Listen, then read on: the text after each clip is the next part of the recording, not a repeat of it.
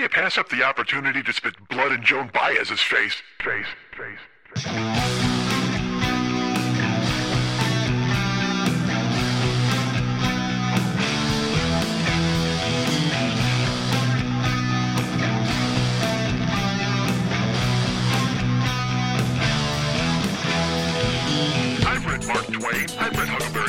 I think I earned the right to go on the internet and see a guy get a chainsaw in the face. Dude, my dad was drunk and my mom was dealing with it. Guess what? I got raised by Cookie Monster. My cock looks like it's been in a hockey fight. Time my stupidity. It's at the speed of goddamn light. I got a a blocks. Hey, what's happening, Mike Schmidt, 40 year old boy podcast. Is the air conditioning too much for you guys? Can you hear it in the background? I could turn it off, but then you just hear me pouring sweat out of my pores, dripping all over the goddamn microphone. Do you really want to hear a wet show? Who wants a wet show? Who out there wants to feel like they're immersed in a kiddie pool filled with my sweat?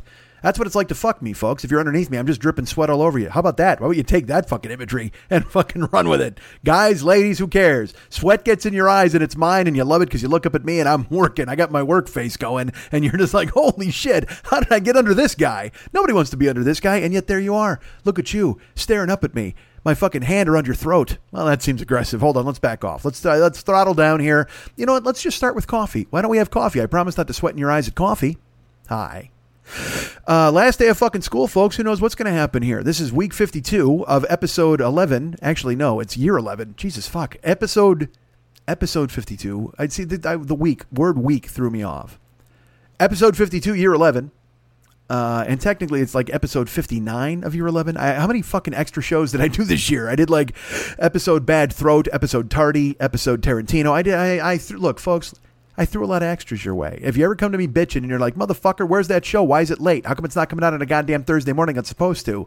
Well, think about the fact that you got fucking six extra goddamn shows this year. Think about the fact you get fucking at least four extra shows every goddamn year. You know, so I always do the math. I'm like, all right, 11 years, 52 podcasts. That's 520 plus 52. That's 572. I estimated, I estimated that when I did the Tarantino show, I'm like, well, there is uh, the 579th podcast from Mike Schmidt. Now, clearly that's a lie because I've done so many extra episodes in so many extra years, but also at the same time, haha, let's pivot back.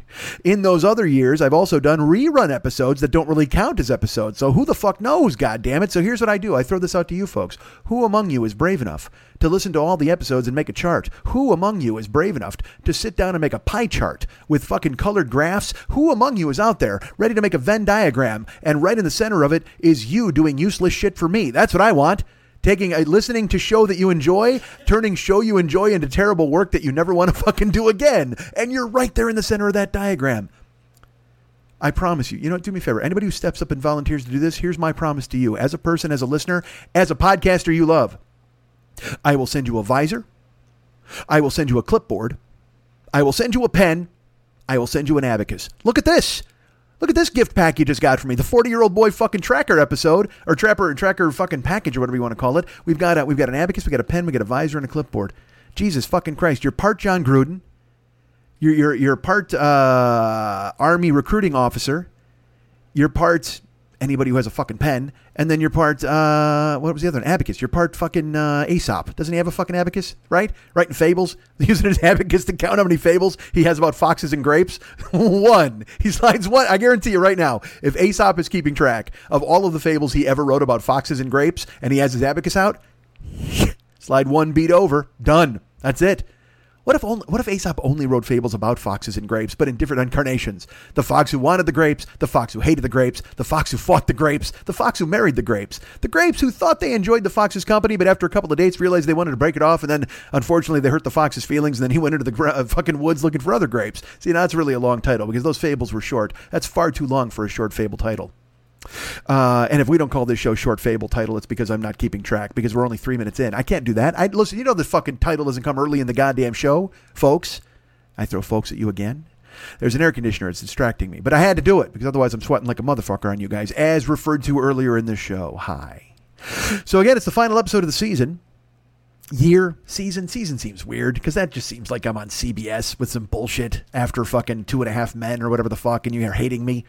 I hate those shows. Isn't that? Is that there's always a show you like, and then they gravy train some bullshit show on after it because they know you're too lazy to turn the fucking channel, and that's how shows like Two and a Half Men become a fucking hit.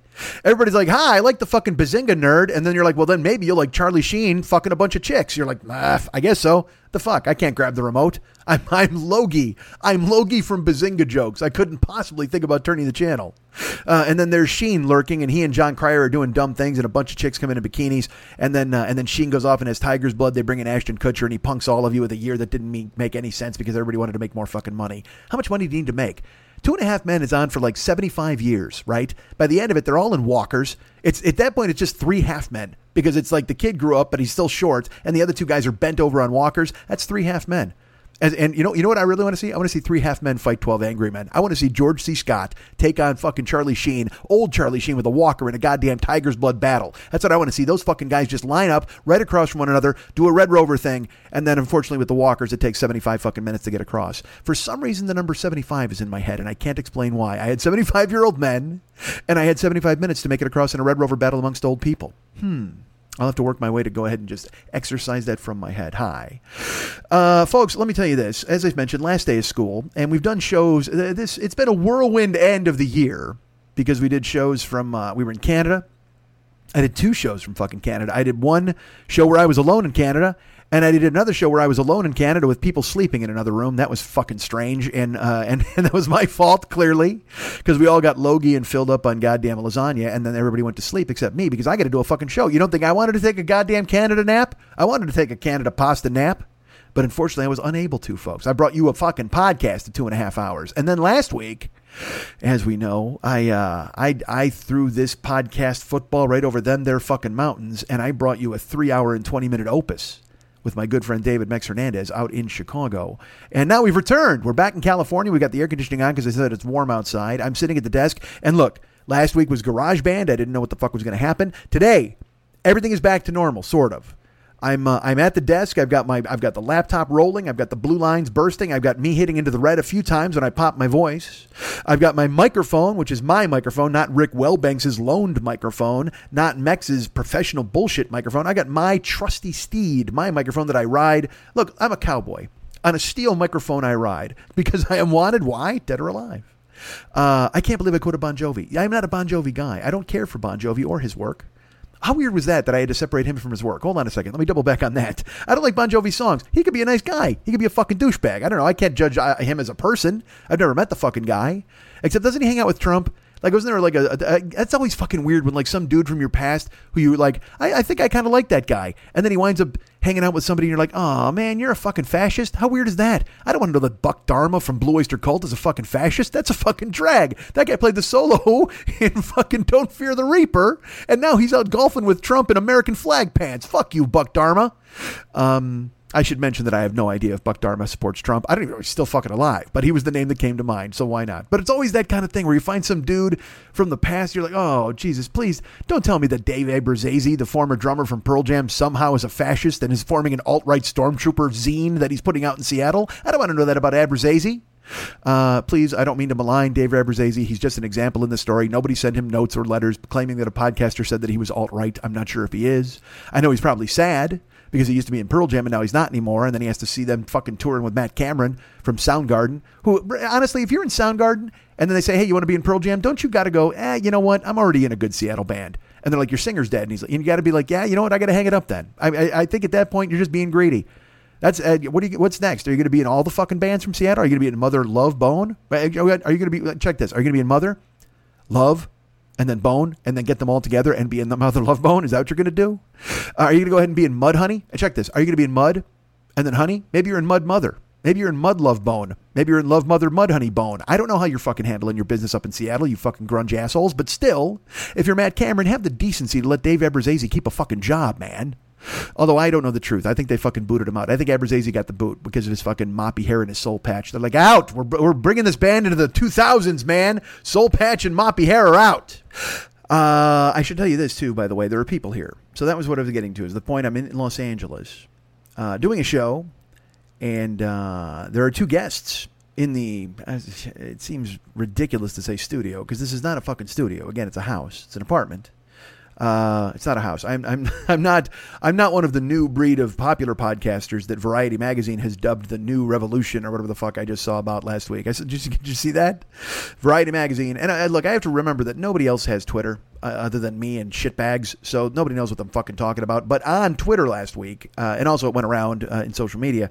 Um, Variety magazine had Conan O'Brien on the cover of their magazine, and they said, "Ah, this new thing called podcasting that Conan invented is taken off." And uh, of course, a lot of podcasters like myself and Dave Anthony and my good friend Jim Pardo and everybody, we were just kind of like, "Hmm, that's all right." It took it took Conan interviewing Dana Carvey and Will Ferrell for you to notice that this was existing. This is I, now you're on board with this niche entertainment that now has eight billion fucking shows. And I don't look. I don't expect Variety to call me. I don't know what if they did. What if they put me on the cover as the the king of the new vanguard of podcasting? That would be fucking ridiculous, right? And you know who gets mad at that right now? I'll tell you what. This is this is a terrible time to be Dave Abbruzzese because now I'm about to hit the fucking big time with the show that slags him and his moppy hair and his soul patch. People are fucking furious at me uh, particularly the Abbruzzese family. Uh, is there a family? Could there be possibly? This sounds like a crime family. Maybe he's out there. He's like fucking Vincent the Chin Gigante and Dave Abbruzzese wandering around in fucking robes, pretending to be crazy, pulling out fucking hits on noodle houses. Uh, all right, so I, I, uh, I'm a podcaster. I've been a podcaster for a very long time, but I'm glad to hear that finally uh, podcasting is becoming a thing and people are going to take notice of it just as I'm on my way out. That's the best part too. I'm I'm in double digits. I'm next year is an even dozen years of doing this along with the one for Pardo. So you want I so uh, this year was the lazy baker and uh, we're coming up on an actual dozen. But if you if you count in my uh, my one year with Jimmy and Never Not Funny, along with the 11 that I've done, I guess I've already done a dozen. So we are heading straight towards a, an enthusiastic baker. I'm going to go ahead and rename it that. If the 11 is the lazy baker, I go 13 as an enthusiastic baker. That's a guy who really wants you to like his fucking donuts or bagels or rolls or croissants or eclairs or cookies or whatever comes in increments and numbers that he can put in a goddamn box. Uh, there are people in my house and they hate this show. They could not be laughing less and staring at their fucking computer screens. Like literally, it is so unnerving. This is the last live show I ever do. Live show, technically, that seems like a weird thing. But also now, see, by saying this, it makes them think, oh, should we do a laugh? No, don't. Please don't, and don't do that. Don't notice me at all. Please don't look at me. Oh, she, I'm a, I'm hideous.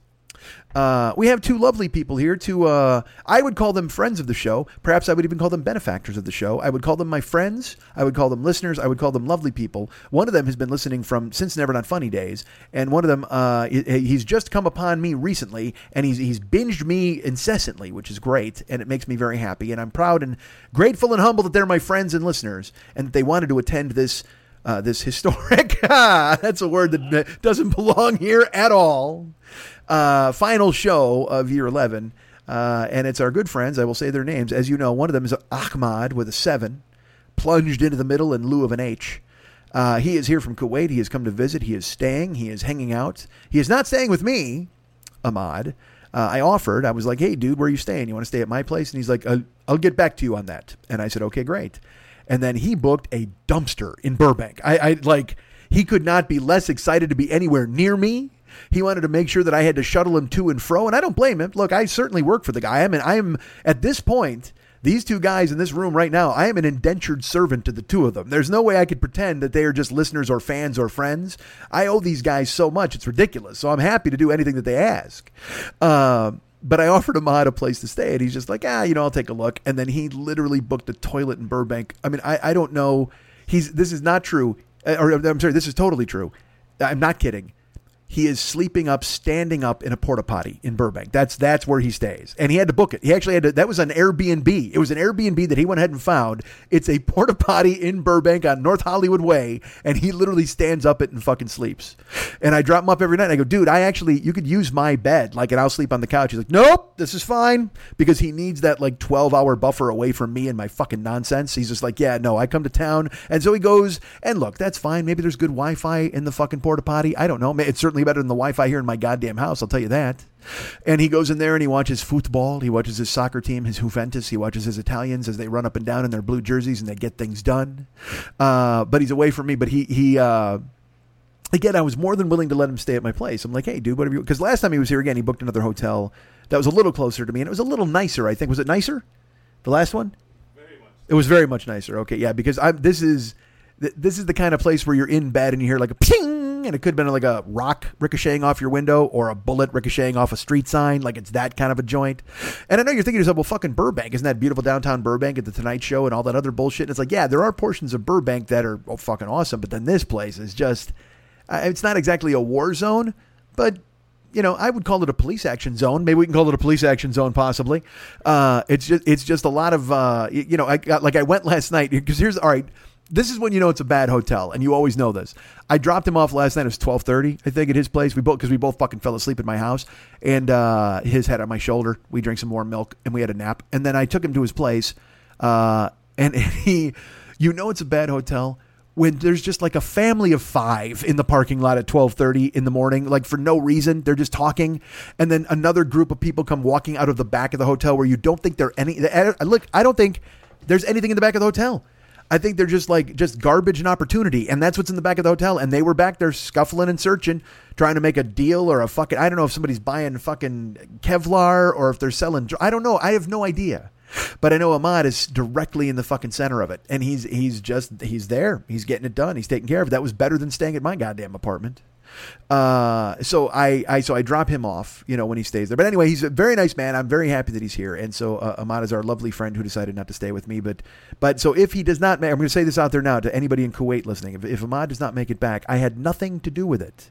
He went ahead and chose his fate. He went ahead and he stayed over at this fucking Thunderdome they're calling a travel lodge, and he's like, "Yay!" And I'm like, oh, "All right." And then the first dude, and get this, listen to this bullshit he tells me it's a bad joint, right? So I'm like, well, dude, you can crash at my house. And I go, towels are in here if you want to take a shower, whatever the fuck you want to do. He's like, cool. So the first day I go to pick him up, uh, I texted him and he didn't answer. So I go up to his door and I knock on his door. His fucking door just opens. It just it opens into his room, and, and he's like, hey. And I'm like, what the? F- does the fucking lock not work? And he's like, I don't, I don't know. Maybe I don't know. I guess it doesn't. Maybe it does. And I'm just like, what the? F- are you gonna die? I can't have you dying on me. Don't you? Don't die on me, Ahmad. Uh, and, and so I, he's every night. I I feel. I mean, he's like my son because I text him. I'm like, make sure that door is locked, son. And he's like, okay, you know, I'll make sure. And he fucking twists the lock in his deadbolt, and then he hides in the fucking dark and just wonders what's going to the morning will bring, what the what what the shrieks in the night will do to him as he tries to get some fucking form of sleep. Um, but he's joined me and he's here all week, and I'm and I'm glad that he's here uh, enjoying the show. Uh, well, I'm glad he's here playing World of Warcraft while I do the show. I record the show, which is fine. Uh, which, by the way, I'm going to be playing World of Warcraft soon. That's right. I, I'm, you know, I have a Twitch channel. If you're not aware of that, twitch.tv slash Mike. Uh, no, I'm sorry, it's twitch.tv slash the 40 year old boy. I believe it is. And starting, I'm recording this on Monday. Yeah, I know. I usually record on fucking Wednesday or Thursday and whatever the fuck. But we had to get a show done, and the only reason, uh, the only way these guys could both be in town while I did this was on this particular Monday. So um, I start World of Warcraft tomorrow. I hope. It depends on how long it takes to download servers and all that kind of shit. And then I have to pick a character. I have to pick who I'm going to be. Dudes, again, I'm 52 years old. This is episode 52, and I'm about to say a sentence to you that I haven't thought I would ever utter since the age of 13. I'm going to be a mage. I think. I might be a warrior or a paladin. I don't know what the fuck I'm going to be. I, I I was talking to my buddy John, who's a World of Warcraft expert, and by expert I mean nationally ranked, which just sounds sad, right? Doesn't that sound sad? But it's true. Uh, he's a beautiful man in real life, and yet he has an online uh, life that that other that children would envy, and good for him. And he told me, he's like, all right, he sent me a video and he's like, I think, you know, if you want to be a warrior, they've got this, but if you want to be a priest, you can heal yourself. And then I advanced that information to our friend Ahmad, and Ahmad's like, you should be a mage. And again, because I implicitly trust Ahmad, who has somehow managed to stay alive in a death trap, I figure he's the luckiest man with the best advice. So I'm going to go ahead and be a mage as far as him uh, as, as he says, and I'm concerned. So look for me on World of Warcraft. I'll be uh, Ned the mage. Don't you, you pick your name, some dumb name? I got to pick some stupid fucking, you know, Carl the Soothsayer or some fucking horseshit. I don't know. Fucking Magic Hands Wilson. I'll be one of these idiots. So I'm, I'm going to be that person because a mage is like a magical dude, right? All right. So yeah, Magic Hands Wilson works. I think I could be Magic Hands Wilson. Uh, all right. We're Magic Hands Wilson will be my character in World of Warcraft. We've named him organically. Uh, he's not Skinless Jones. He's not. He's not fucking. Uh, what was that? What was that one guy? Fire Flamethrower Jenkins. We had him in a game, I think. Uh, but what? So I just said Magic Hands Wilson. That's who I'm going to be. So please make, make a note of it when we create the character. I will be a mage. I will be Magic Hands Wilson. So please join me in my realm. Is that it? A realm? It's a realm. I continue to look for help and something. I'm. Not, I'm just. It's going to be, dudes. Again, I'm a 52 year old man, and for some reason, I'm going to be a mage in a realm. Jesus fucking Christ! You know who's proud of me right now? 13 year old me hanging out in Mike Scott's basement and doing fucking dares and detentions with our goddamn fucking yearbook and having Dave Roselle rape you in the bathroom. Uh, by the way, if Dave Roselle listens to this, Dave, I'm sorry that you were used as that that character in our, our game a lot of the times. Dave Rozelle's a nice guy. We like Dave, but inevitably there would be a thing where it's like, all right, Dave Roselle comes to your house. What do you do? Oh, I let him in. I like Dave. Dave rapes you in the hallway. No! Oh, unfortunate. How does Dave rape me? He's my pal. Uh, and then and then you're forced to go to school and still have two classes with Dave and look him in the eye because again, dares and detentions. There's no police. There's no law. There's no order. It's just you and Dave Roselle and tears and sadness. That's all that there is. It's a foyer you never want to re-enter. As Dave Roselle entered your foyer in that foyer, and it was not good for you or anybody else. Uh, so so Ahmad is here, and he's going to help me become a World of Warcraft person. I, I I need help. Look, folks, I can't just become a mage on my own. I need help becoming a mage. I need to boost up. Everybody needs mage assistance. I need I need to call mages are us, and Ahmad works for them. Damn it, he's bringing, and also he's from the Middle East, so he's like a wizard anyway. He's got like a fucking robe and a crazy hat with fucking moons and stars on it. You ever see Fantasia? That that uh, fucking uh, Mickey Mouse, he's Persian in that movie. He's like a fucking. He's like, whoa, look at this. Because I, I, and this is totally true. I went to Kuwait. Sentient brooms everywhere. They're just fucking sweeping everything because there's sand all over the fucking place. And rather than bringing Indians and Pakistanis to do all the work, they said, you know what? We're fucking wizards. What are we doing here? I'm half a fucking mage already. Poof! Brooms doing the job that a fucking hundred Indians and Pakistanis were doing before. And uh, but I will say this though, the brooms paid the exact same wage as the Indians and Pakistanis, and sending all of their money back to Broomistan, which is fantastic. Because I mean, look, Broomistan's not going to get it done on their own. They need the money that comes in from all of their fucking domestic services they perform for Kuwait heading over to Brumistan, ladies and gentlemen. Is it Brumistan or Brumistan? I, I, I flew over it. Stan. Okay, well, it's Brumistan. And I'm going to tr- look, the Kuwaitis, that's in their neck of the woods. Uh, so I'm going to go ahead and trust my friend Ahmad, uh, who's, who knows that it's Brumistan. I thought it was Brumistan. Say again? It can be, you can pronounce it either way? See, but I don't want to be an ugly American because then I'm going to get off the plane. See, you might be fucking with me because then I get off the plane in Brumistan. I'm like, haha, I'm so happy to be in Brumistan. And they're like, oh, you fucking dick, Brumistan. and they sweep me back on the plane and send me back to fucking America. Fuck that, man. How dare you try to get me jumped by a, by a rogue gang of sentient brooms? I'm furious at you right now. You fucking tricked me into nothing. All right, so. Uh, but that's what Ahmad does. He's an imp. He's kind of an imp. I, I won't. I won't lie. He's kind of an imp. He's a wizardly imp in a robe with a fucking magic hat. Ooh, and he's got. This is strange because I, I, looked at the hat first and it was like stars and moons and green clovers and blue diamonds, and I went, "Holy fuck, he's a leprechaun!" But it turns out he's more of an imp. Uh, so he's here, and it's exciting to have him here as he plays World of Warcraft and plays uh, this throwback version. I don't know. I is it fun? Are you having fun? or Are you still in queue? It's not fun for him yet. But also, again, because games have advanced now, because this will be totally new for me because Ahmad played World of Warcraft forever, so he knows it in and out, back and forth. But for me, it'll be totally new. I'll be like, haha, it's me, Magic Hands Wilson, and I'm a mage, and yay. And then there, I'm sure someone will come up and be like, forsooth, and then stab me in the eye with a fucking dagger, which will suck. And then I'll have to cast a, you know, a, a literally eye saving spell that'll fucking make sure I stay alive for at least one more minute. And then another dude will come up and go, hark, and he'll fucking hit me in the neck with a goddamn hatchet, and I'm fucking out. I don't want to get a hatchet in the neck and a dagger in the eye. Uh, you know what? But I'll tell you what. I, I make this promise to you, Magic Hands Wilson. If somebody comes up and stabs him in the eye with the uh, with a dagger, I will kill that character off, not revive him, and the next day I will be a paladin named Dagger Eye Dave. That's how it goes. I will be Dagger Eye Dave. I although I want to be Hatchet Neck Steve. That'll be fucking cool too. Look at all these fucking guys. Dudes, I'm taking over this game. Do me a favor. If you're in my realm, stick a dagger in my eye so it can be Dagger Eye Dave. And then if that guy dies, we've got Hatchet Neck Steve on deck. I am set up for the next fucking year in World of Warcraft, ladies and gentlemen. You can't fucking handle my title. Who wants to step up to my mage? Magic Hands Wilson, Hatchet Neck Steve, Dagger Eye Dave. Bring it on, baby. That's a hat trick of fucking nobody wants to deal with. All right. Uh, so hi, I'm here again. I gotta stop saying hi. I should just name this show hi because I said hi three different times to reboot. You know why? Because when I'm alone, I don't feel like I need to reboot. But when there are people in the room, for some reason, I feel like I need to reboot. Uh, and even because I'm interrupting their their lovely chat right now, they're over there whispering about how they can fucking slip out, and I don't notice, which is fine. I get that. Last time, last time anybody's in the fucking room with me doing this fucking show, unless it's a professional laugher like my previous producer. She's she can do it. Um, because she she genuinely found me funny for like six years. That was fucking awesome. And and then she stuck it out another three, which was great. Looking at her fucking phone and you know fucking filing her nails and flexing her goddamn hip. Uh, all right, folks. So the other person in my house right now who's here, who's lurking, who's sitting in a chair. And here's the thing: this is totally true. He got in, and I'm like, "Look, dude, I don't know where you want to sit for this." Because I have, I have, like, I was gonna give him the office chair. I thought, but I was like, mm, I don't know if he'd like that. I have a fuck up chair. Uh, All right, I'm gonna. You, I'm just gonna say this. I said to him, I don't know where you want to sit. I go, you can sit over there because I have a big overstuffed purple chair. I go, you can sit there and just watch from there if you want because I was sitting in another chair. I have another armchair in my bed in my living room, and I said, or you can sit in this chair because I'll be over at the desk. If you want, you can sit in this chair and we can turn it towards me and you can kind of watch me do the show or whatever you want to do. I said, also, I have a chair in my bedroom, but I don't think it would be comfortable for you. And uh, he's like, oh, and I said, yeah, because it's kind of a vinyl chair and it has like these flecks of, it's like it's shedding basically. It's it needs to be going going in the trash, but I don't have a replacement chair for my room yet.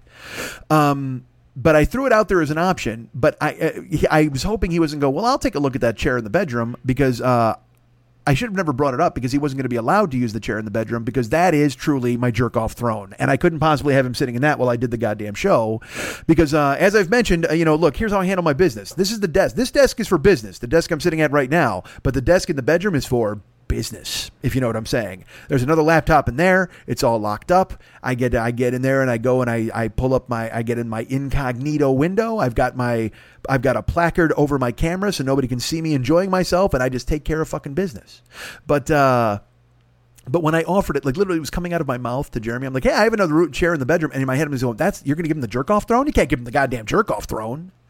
Uh, because just say, just say, something cataclysmic happened to the jerk off throne. Just say Jeremy was so overwhelmed by me and my incredible nonsense that he laughed himself silly, and then he toppled over and he smashed the jerk off throne into kindling. What what would I do? I wouldn't know what to do. Then I got a jerk off standing up in the other room. I can't fucking do that. I can do that in the shower, but that's a, that's not pleasant for anybody, particularly my neighbor who gets to look into my goddamn shower. Uh, I, I get a feeling I've been watched. I get a feeling somebody's watched me jerk off occasionally, and I've got a feeling I've made it very evident to them that I was jerking off, and I made sure. Yeah, you know, I get a feeling I made sure that somebody watched me jerk off. I, you know what? I jerk off at the pool. I'm not going to lie to you guys. I've actually had sex in my pool. That's probably not the, be- the word best thing to say to a, when it's an apartment complex and it's shared by everybody. I've had sex a couple of times in my pool. Uh, I- and, and I'll tell you this: a few of the times there was actually somebody with me. That was goddamn perfect. Uh, but leading up to that, I went, you know, because look, you got to get in there, you got to jump in by yourself. It's like it's this, it's the equivalent of uh, getting to an arena an hour early to make sure that you can you get the feel of the place, right? So I, if I did to make sure I could perform in the pool, so I jump in and I ran off a couple of batches, and I'm like, all right, I can get this done. And then you bring somebody else over and you invite them into the pool with you. Uh, you just have to quietly jerk off in the pool and uh, and by the, that's that's literally going to be a chapter in one of my books, how to quietly jerk off in a pool. Uh, so the the other person who's here, who is uh, by the way, there's another chapter to that book, how to loudly jerk off in a pool, and that is look honestly, that's just two pages. I'm not going to lie to you, uh, because very rarely do you want to loudly jerk off in a pool unless it's your pool. Uh, and then oh, but here's I will say this: there's another chapter in my book, never jerk off in an infinity pool because it is just constantly being churned in and you're just in there with yourself and your fucking future babies at all times just caressing your body it's fucking gross because isn't infinity pool water just goes round and round right it just gets worked in okay cool yeah don't jerk off in an infinity pool because then you just have to live there forever because at least if you jerk if i jerk off in my pool now there's a fucking half a surfer beach bum idiot who comes over every Monday for 60 bucks and cleans my cum out of the pool. Good for him. What a life you've carved out for yourself, sir. I hope he thinks that every time he skims that net across the surface. He goes, you know what? I wish I'd have gone to fucking college so I wasn't scooping out 52 year old fucking spooge out of this goddamn pool. This dude's throwing ropes in the deep end. I'm pulling him out of the fucking shallow end on Monday. What the fuck? Good for you, broken down red pickup truck with hoses in the back. I hope you enjoy scooping out what could have been my kid out of my fucking pool. All right. So the other person who's here now, and I'm going to put quotation marks around this, enjoying the show uh, as I talk. Uh, as I've mentioned, our friend is our friend Jeremy, Jeremy from Seattle, and uh, and I offered him the jerk off throne. Thankfully, he did not accept it. He's sitting, but I will tell you this: he's now sitting in the chair that I was sitting. He's he's left the overstuffed purple chair, and he is sitting in the the armchair that I was in by myself, and.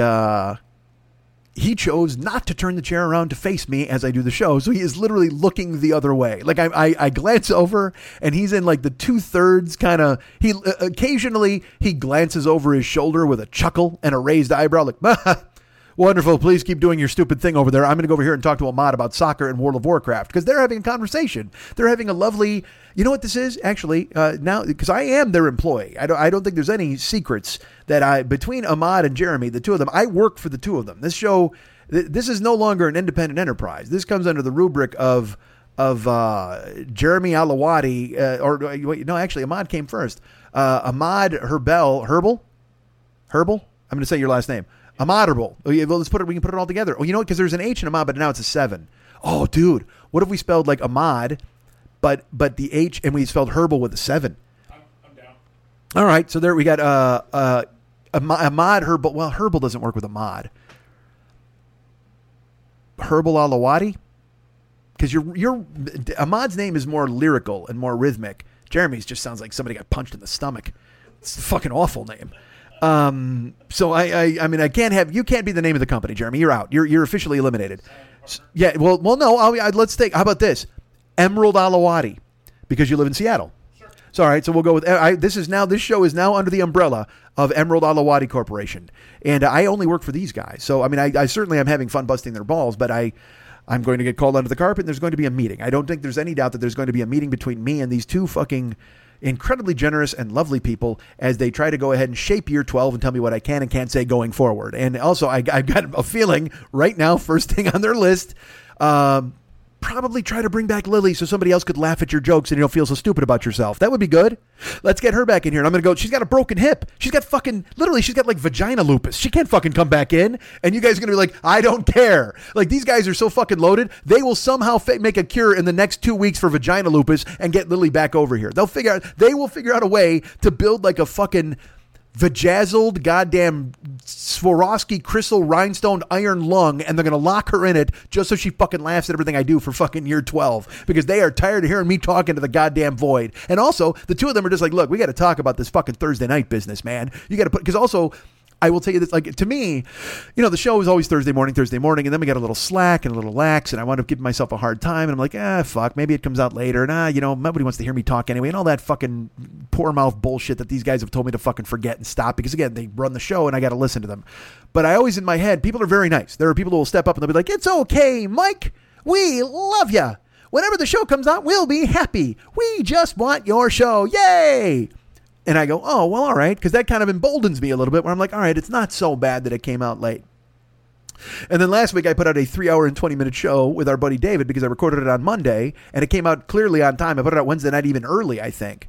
And uh, our buddy Tim, uh, who's a listener in Chicago, near Chicago in the Midwest, uh, he's from Maine. I don't know what the fuck he's from. I don't want to say where he's from. But Tim literally wrote, he wrote two separate comments under it. He just wrote, great show. And then under it, he wrote, and on time too.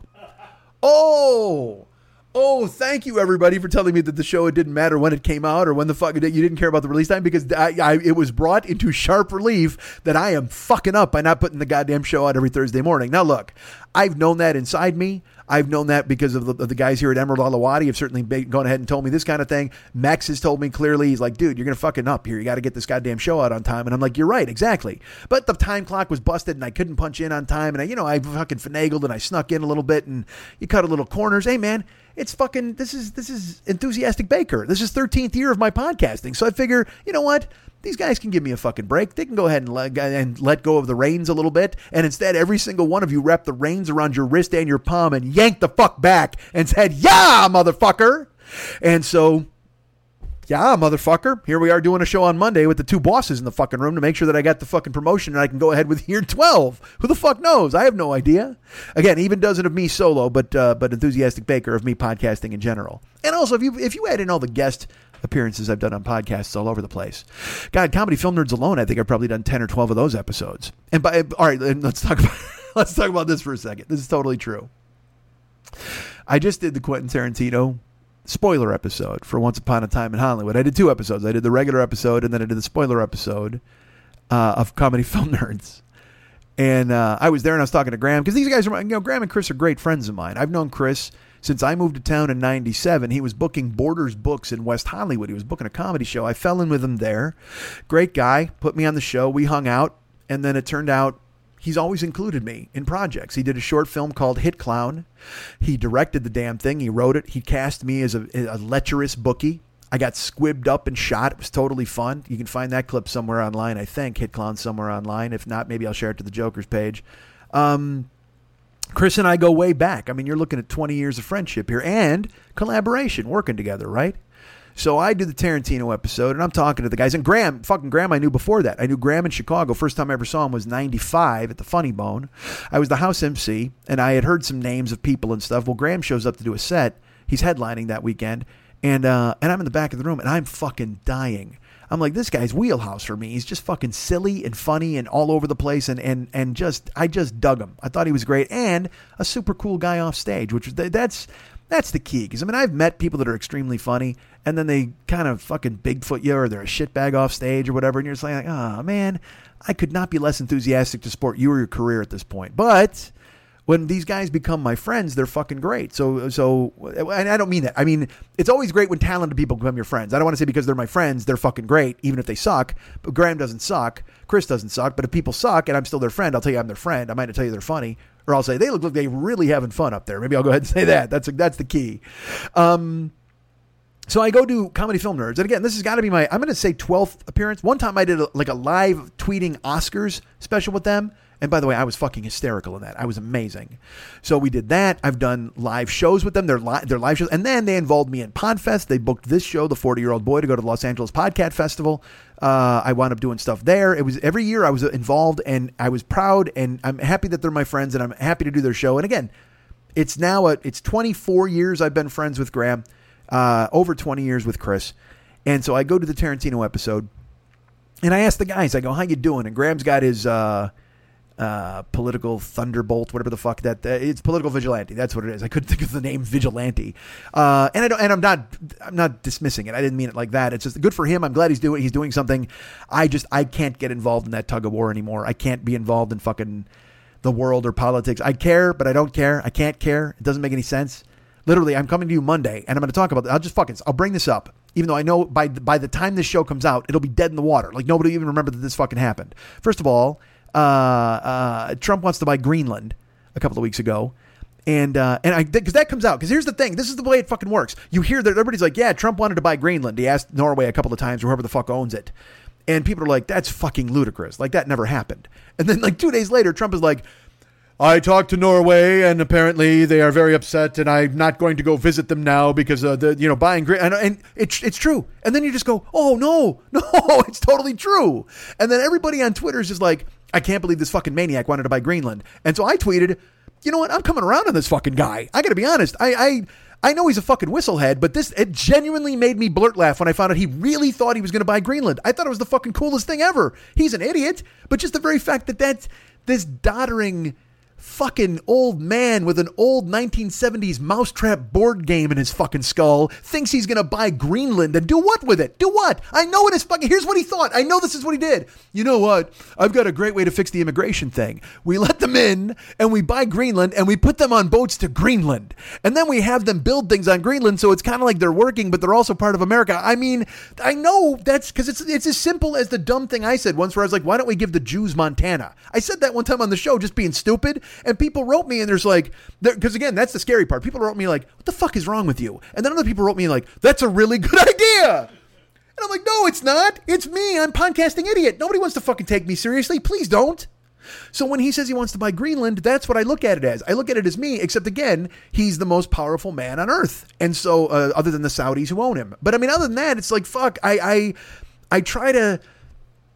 I try to arm's length this shit. I try to fucking just not get involved. So then, yesterday, I think it is, I, I'm not joking. I'm out with Ahmad. I'm not looking at my phone. I don't even fucking care. And then I go to Twitter in the middle of the day at some point, and there's a woman. There's someone tweeted, "Well, it's inevitable. We got to the point where he wanted to nuke hurricanes." And I'm like, "That's all right. Fuck you. What the fuck happened?" So then I got to Google that shit, and it turns out that there's a story out there that Trump said, "Why don't we just drop a nuclear bomb on the hurricane?"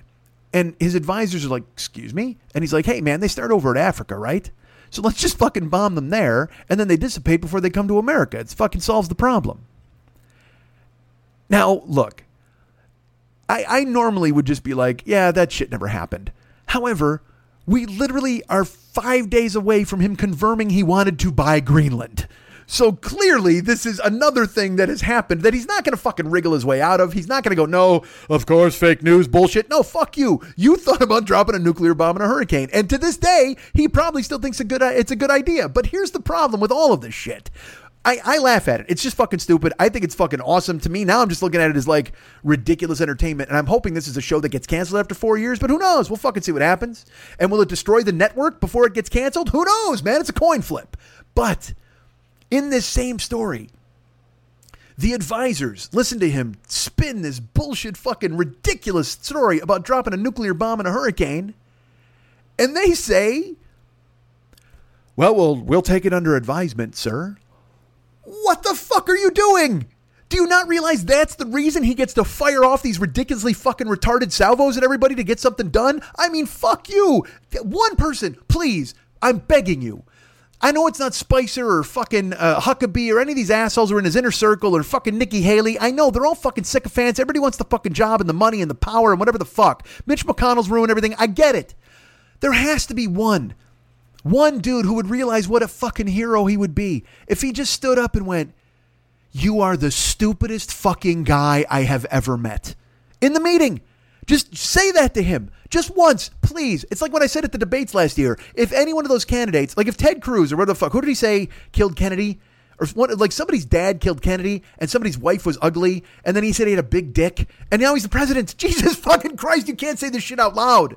It's like when Ben Carson talked about stabbing his friend in the stomach, and you're like, excuse me? And then he's running Health and Human Services. You're like, what the fuck is happening in this country? These fucking lunatics. But nobody tells them they're lunatics. That's the, the worst part. They get to do all of this shit, and because people want to keep their jobs, it's like it's the, it's a, the equivalent. It's like all right, let's put it this way: if the Nazi brown shirts who claimed that they were just following orders were drawn into a Hanna Barbera cartoon, and had to just respond to any dumb thing Elmer Fudd or whoever the fuck, or Warner Brothers cartoon, a Looney Tune, whatever the fuck, any cartoon. If Huckleberry Hound said something stupid and everybody had to go, well, we were just following orders. Huckleberry Hound told us we had to kill all the rabbits with arrows, and then they ran out and they ate all the carrots, and then inevitably, uh, fucking Peter Potamus and Soso came by in a fucking balloon, and we had to shoot them too. I mean, it's just, it's that level of ridiculous fucking cartoony bullshit. How does nobody just once look at the because all you had to do you again, you would be a fucking hero if you stood up in the meeting and went, "All right, let me get this straight. Let me let me make sure I'm understanding you and your bullshit plan." You think we should take nuclear bombs, which which are truly the most powerful weapon on earth, and you want to fight them against a hurricane as if Godzilla were fighting King Kong. Like that is that am, am I understanding you? Is that what you want to do? You think that setting up a nuclear line of defense against weather is a smart idea? You think that's a good move? You really think that how, how about this? You think you think there's any way when a tornado lands we should just start shooting it? How if the local police went ahead and started shooting tornadoes? Would that have any deterrent effect. You truly think weapons will defeat weather. You do you understand anything about the globe, the planet, science? That fucking Big Mac you're eating, do you know a fucking thing about anything that makes up anything in this goddamn world? Like, literally, just ream him the fuck out. Like I said at the debates, if Ted Cruz pushes him to the fucking floor and just goes, You got something to say about my fucking wife? The, the myth is broken. He crowers like a pussy. He doesn't fight back. And everybody just goes, look at that fucking guy. He's not tough. He's not smart. He's not interesting or cool. He's a fucking pussy. And he lays there and takes it. If one fucking low level chump just stood up and just went, dude, you're fucking insane. You know that, right? You want to drop a nuclear bomb? Because also, here's my favorite part of the whole thing. I, I don't even think he gives a fuck about hurricanes. I think he's just looking for a backdoor way to drop a nuke on Africa. That's got to be it, right? That's the only thing I can think. He doesn't, he can't truly be that much of a fucking whistlehead that he thinks you can bomb hurricanes into the Stone Age. No, he wants to do it like by, like I said, he, they form it because that's another thing. That's a genius fucking pluck of science that he pulled out of his own fucking skull. Hey, wait, all these hurricanes show up in Africa, right? Like the black people are somehow clapping and causing a huge hurricane to come toward fucking America. You know he'd find a way to blame it on the black dudes. You knew he would find a way to blame it on the black dudes. Yeah, all the hurricanes come over from Africa, right? Well, what do you say we nuke the fuck out of Africa and then hurricanes don't start anymore because the black guys aren't there, uh, you know, playing their fancy jazz and having their fucking zoot suit dances and whatever the fuck they do to conjure up these fucking things to ruin the white man's America. Why doesn't some fucking guy stand up and look at him and just go, You are a fucking chowderhead, man. What the fuck is your problem? Your skull is empty. Fuck. It, you, it's it's crazy making that you think that there's nobody who will fucking just stand. Because again, like I said in the story, they're like, because then here and all these non courageous motherfuckers then go off the record and they're like, yeah, you know, you could have heard a gnat fart in the room. It was so fucking ridiculous. We didn't understand that this idiot was saying this shit. But the person won't give a name. They won't say that they're a source. And also, they didn't tell him, hey man, do you realize that you can't hear a gnat fart in this room right now? It's because you just gave us an idea so fucking stupid we're flabbergasted. You know what causes hurricanes? The intake of air we make when we hear every stupid idea you make. They generate right here in the fucking office, man. Eight dudes just went, and then it sucked all of the fucking air into a spiral. And look at this. We're now in the eye of a stupid hurricane. That's what we are. It's a stupid cane. It's even it's a fucking stupid cane. We're in the fucking eye of it because of you, you fuck. Unreal. Nobody has the balls. Nobody. Give up the job. There's other jobs. I mean, I've had shit jobs. I've sold fucking light bulbs and shit over the phone. I've worked in fucking pizza houses and gone home smelling like yeast and dough, and I understand you got fucking bills to pay, but Jesus fucking Christ. Have the fucking decency, the wherewithal, the fucking gumption to fucking just step up and, and say, hey, dude, this is stupid, man. I mean, I when I was a kid, I heard the Emperor's New Clothes story. And it's it's a fucking fathead emperor who's like, look at my clothes, and his balls are hanging out. And everybody's like, woohoo, you got fucking, that's an awesome suit, dude. And he walks around swinging his dick at all the commoners' faces, and they're like, yeah. And if I remember right, like, I think a fucking ocelot or some shit walks up and goes, dude, you're fucking naked. And he's like, what are you talking about, man? I'm totally fucking tripped out in this awesome robe. And then all the commoners are like, yeah, what? That's the most finery we could ever fucking come up with. And then I think like a fucking magic bird flies over and fucking pecks him on the head and goes, hey, dummy, you're naked. I don't know. I didn't read the story. It's been a long time ago. Whatever the fuck. However, I know it ends like that, where finally they're like, hey, you're naked, dude. And then everybody else kind of has to go, oh, fuck. Yeah, that's right. He is naked, right? And then everybody's fucking woeful. And then they drop a fucking bomb on Africa and everybody's happy again at the end of the book. Jesus, fuck. Just step up. Just fucking look them in the eyes. That's all I'm, that's all I'm asking. We see dumb people in the grocery store every day and we shake our heads and we just roll our eyes, but they don't run the fucking world. One person has to step up and go, "This is the stupidest fucking thing I've ever heard," and then literally walk out, like like do it like Animal House.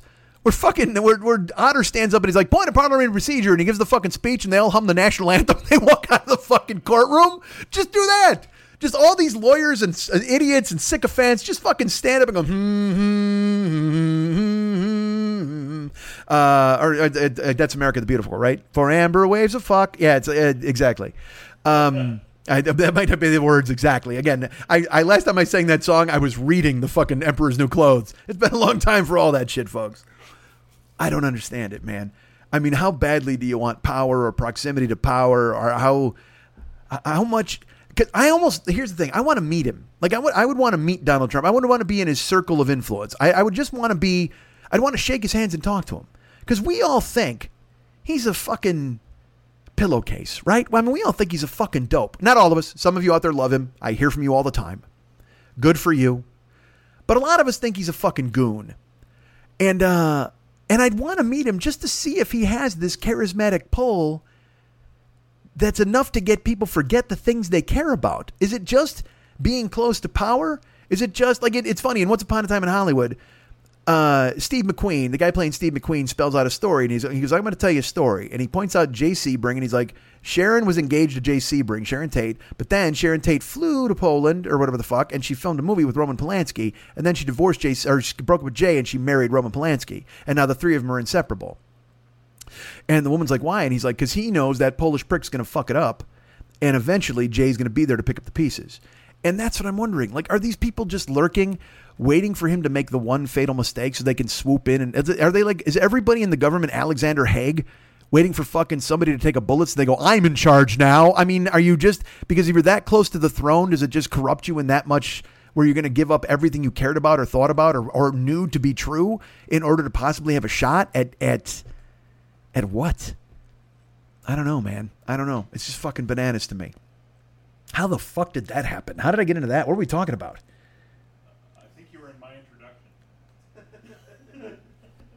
Is that I have to turn to my bosses at Emerald Alawadi and make sure that I'm still on the right on the right course. How do we uh politics? They, we we went somewhere. I don't know. I don't know how the fuck that happened. All right. So Jesus Christ. Well, I'm glad you're here, and thank you for coming, Jeremy. I'm glad you showed up at the at the, uh, the thing. It, was, it had to be. It was something about Seattle, right? It had to be. I don't know, folks. I apologize. This is not good broadcasting as I go ahead and try to figure out what the fuck I was talking about a second ago. Um, but anyway, I'm glad you're here. I, it's uh, last day of school. Eventually, uh, oh fuck, Chris Mancini. All right, so There we go. God damn it. So I've known these dudes 20 and 25 years respectively. I do their show and I finished the, oh I finished the Tarantino spoiler episode and I asked them I go hey how's it going? What are you guys doing? And like I said oh that's why because I said he was doing the political fucking thunderbolt. And I'm like all right so Graham is doing the political vigilante and I said I don't understand how a guy like that smart funny cool can take this deep dive into all of this ludicrousness. I mean, you just heard me. I just wasted fucking two minutes fucking yelling about the goddamn stuff because there's no there's no there there. The, the politics is Gertrude Stein's Oakland. I mean, it's literally there is no there there any longer. There's nothing to discuss. It tastes great and less filling, and that's fucking it. But Graham has carved out a niche.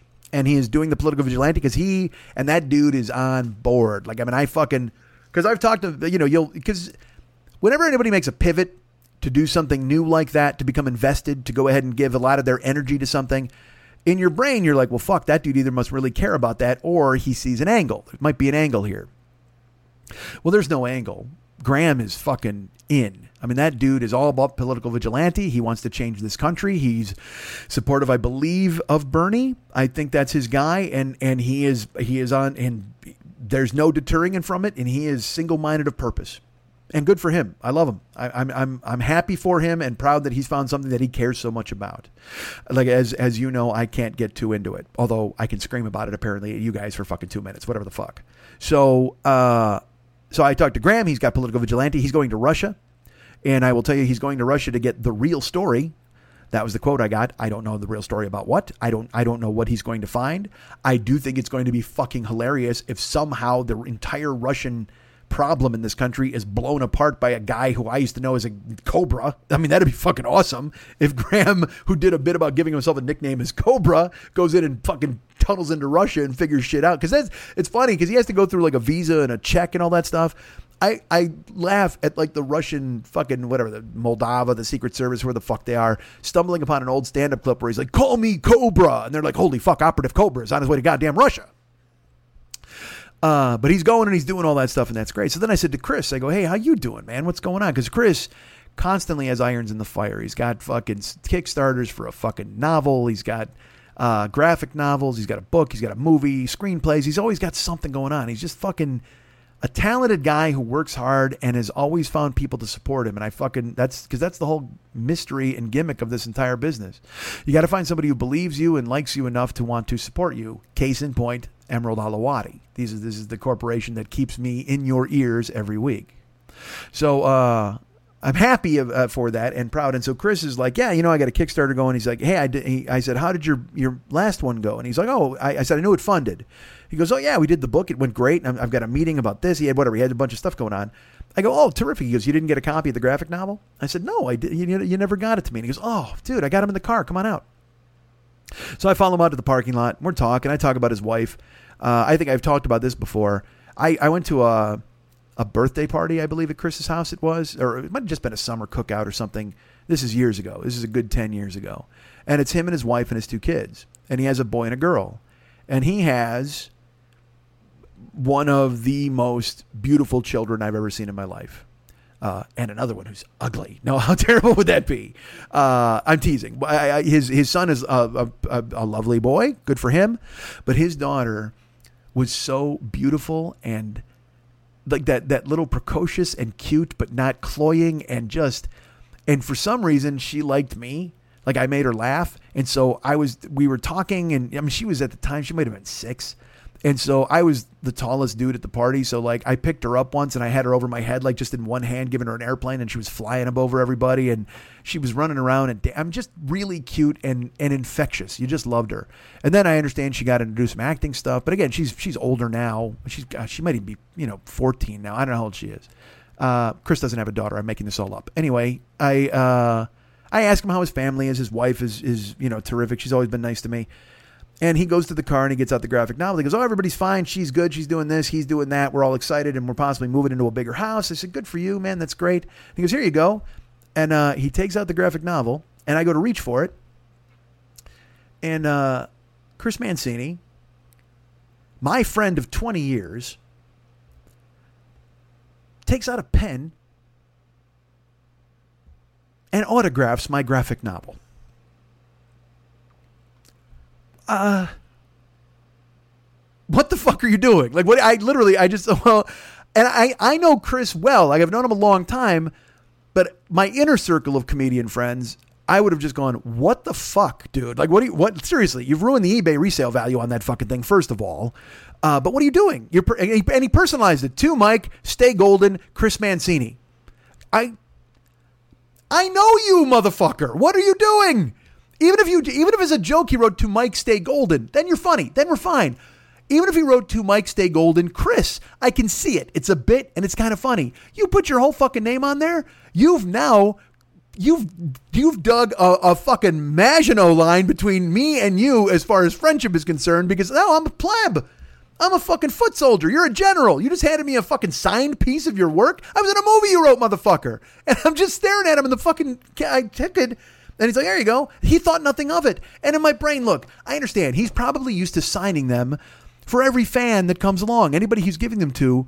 But I have to admit, I just was, I in my brain, I'm like, what the fuck are you doing, man? I've been to your house. I've, I've literally been to lunch with you how many times and you're signing you're signing an autograph for me what the fuck now you folks you may not see the uh, the the problem with this but I, I will tell you as a as a performer and a person and a friend of his I thought it was fucking ludicrous perhaps I'm wrong but I thought it was fucking goofy and so I wanted to just literally at that point I just wanted to give it back to him I, you know, and just and there you go, buddy. Keep this. Go ahead and take this book back because I and find another Mike who might want it. Do you have one that's unmarked up that I could possibly read and enjoy without thinking I'm one of your fans? You fuck.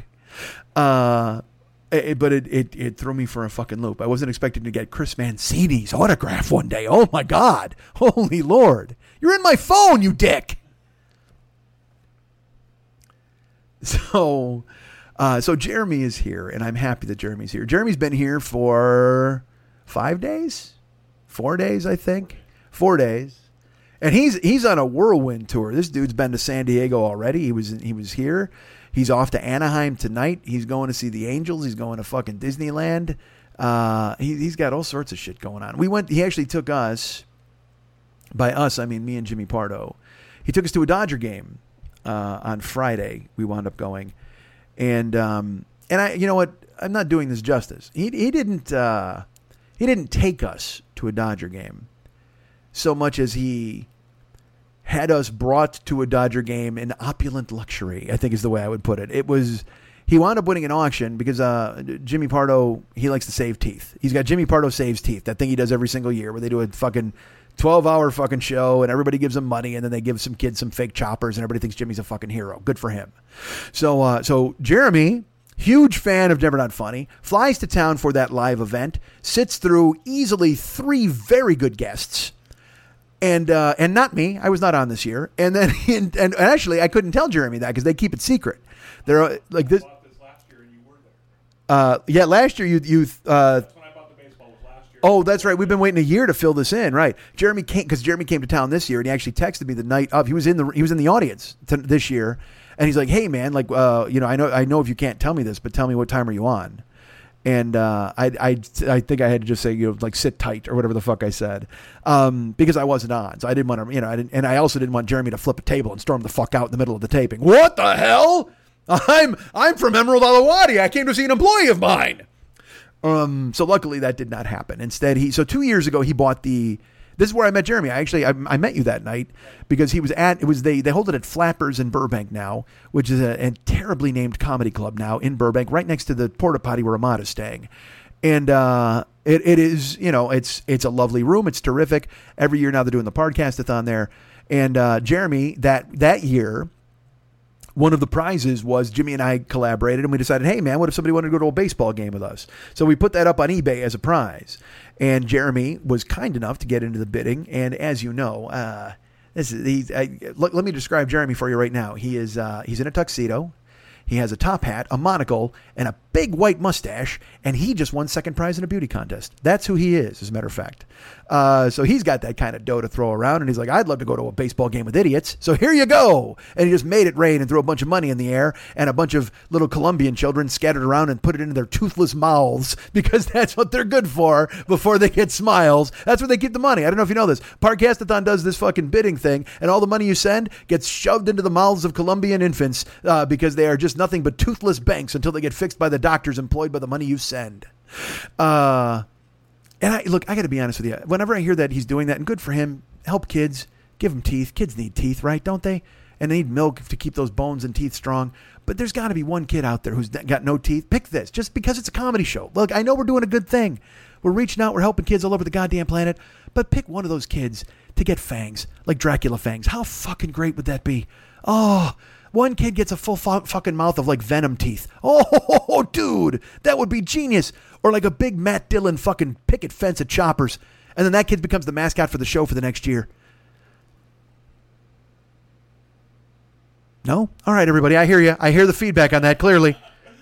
That's as bad as whenever whenever I go to do the fucking show, I always call it teethathon or the fuck. I'm always fucking around. And one year I brought in, I went to a gag shop and I just bought all the vampire teeth they had. And I said, look, man, this telethon is over. And I dumped all of them on the table. And fucking, and like literally Jimmy and Matt, they no sold it. They just fucking stared at me like, they didn't laugh. They were like, really?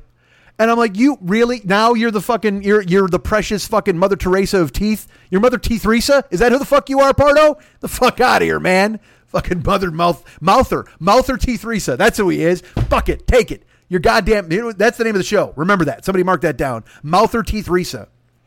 Uh, I by the way, I, I didn't mean that, but sirs. If one of you could possibly make a note of that, I didn't mean I didn't mean to give you orders. You're the bosses. Um, so so they do uh, they do this telethon, and he's over there, and I meet so Jeremy. That was the one I gave all the shirts away, right, Jeremy? Yeah, I, I wound up uh, look. I had shirts and I thought they were a good idea, and they actually were. We sold a bunch of them. But just I overshot, man. I, I I bought way too many shirts, so I had them in my closet, and they just constantly tormented me as I would stare at them, and I go, "Fuck this! I got to give these away." So I went that night. And I just threw all of my old shirts into the crowd, so everybody got shirts. Um, and then afterwards, out of the shadows, Jeremy came shambling up to me because he had been sitting in a fucking comedy club chair for 12 hours and his legs no longer worked. And he came up to me holding onto the banister, trying desperately not to plummet to the ground because all of the circulation to the lower part of his body had been cut off by the worst chairs known to man in the comedy club. And he's like, Hey, I just wanted to, he was very nice and he met me and he thought I was funny and, and he was cool. He said he was going to buy the baseball thing. I'm like, I'm in, man. Just let me know when. I'm excited. And then after that, Jeremy became part of my universe. He, he, he wanted to find the show and then he wanted to catch up on the show and then he bought a box set. Um, and then he's been very gracious and he, he uh, got my Twitch channel started. I'm not doing Twitch if it's not for him and Ahmad. It's just, it's both very encouraging and friendly people who've stepped into my life and made it better. So I'm very happy that they're here. Uh, and we've become friends ever since. Jeremy was here earlier in the year. As you know, I took Jeremy to the Rock Solid picnic and then Jeremy destroyed my car. And then uh, he wound up going out to, with, to Thai food with me.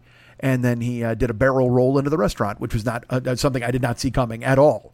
Like he was all of a sudden, I let Jeremy out of my car, and all of a sudden he's on SWAT, and he just dives and rolls into the restaurant. I'm like, all right, good for you, buddy. I'm glad whatever whatever you need to do to get in the door. Uh, but he was trying to do it because he wanted to avoid the part of my car that he had fucking s- smashed. Uh, but it's but at that and that look, it's all fixed. It's all water under the bridge because again, he's the boss. The guy can do whatever the fuck he wants. How many times have you had a boss? He's come over to your desk and he's eating the candy out of your candy dish. Didn't you want to fucking break his thumb?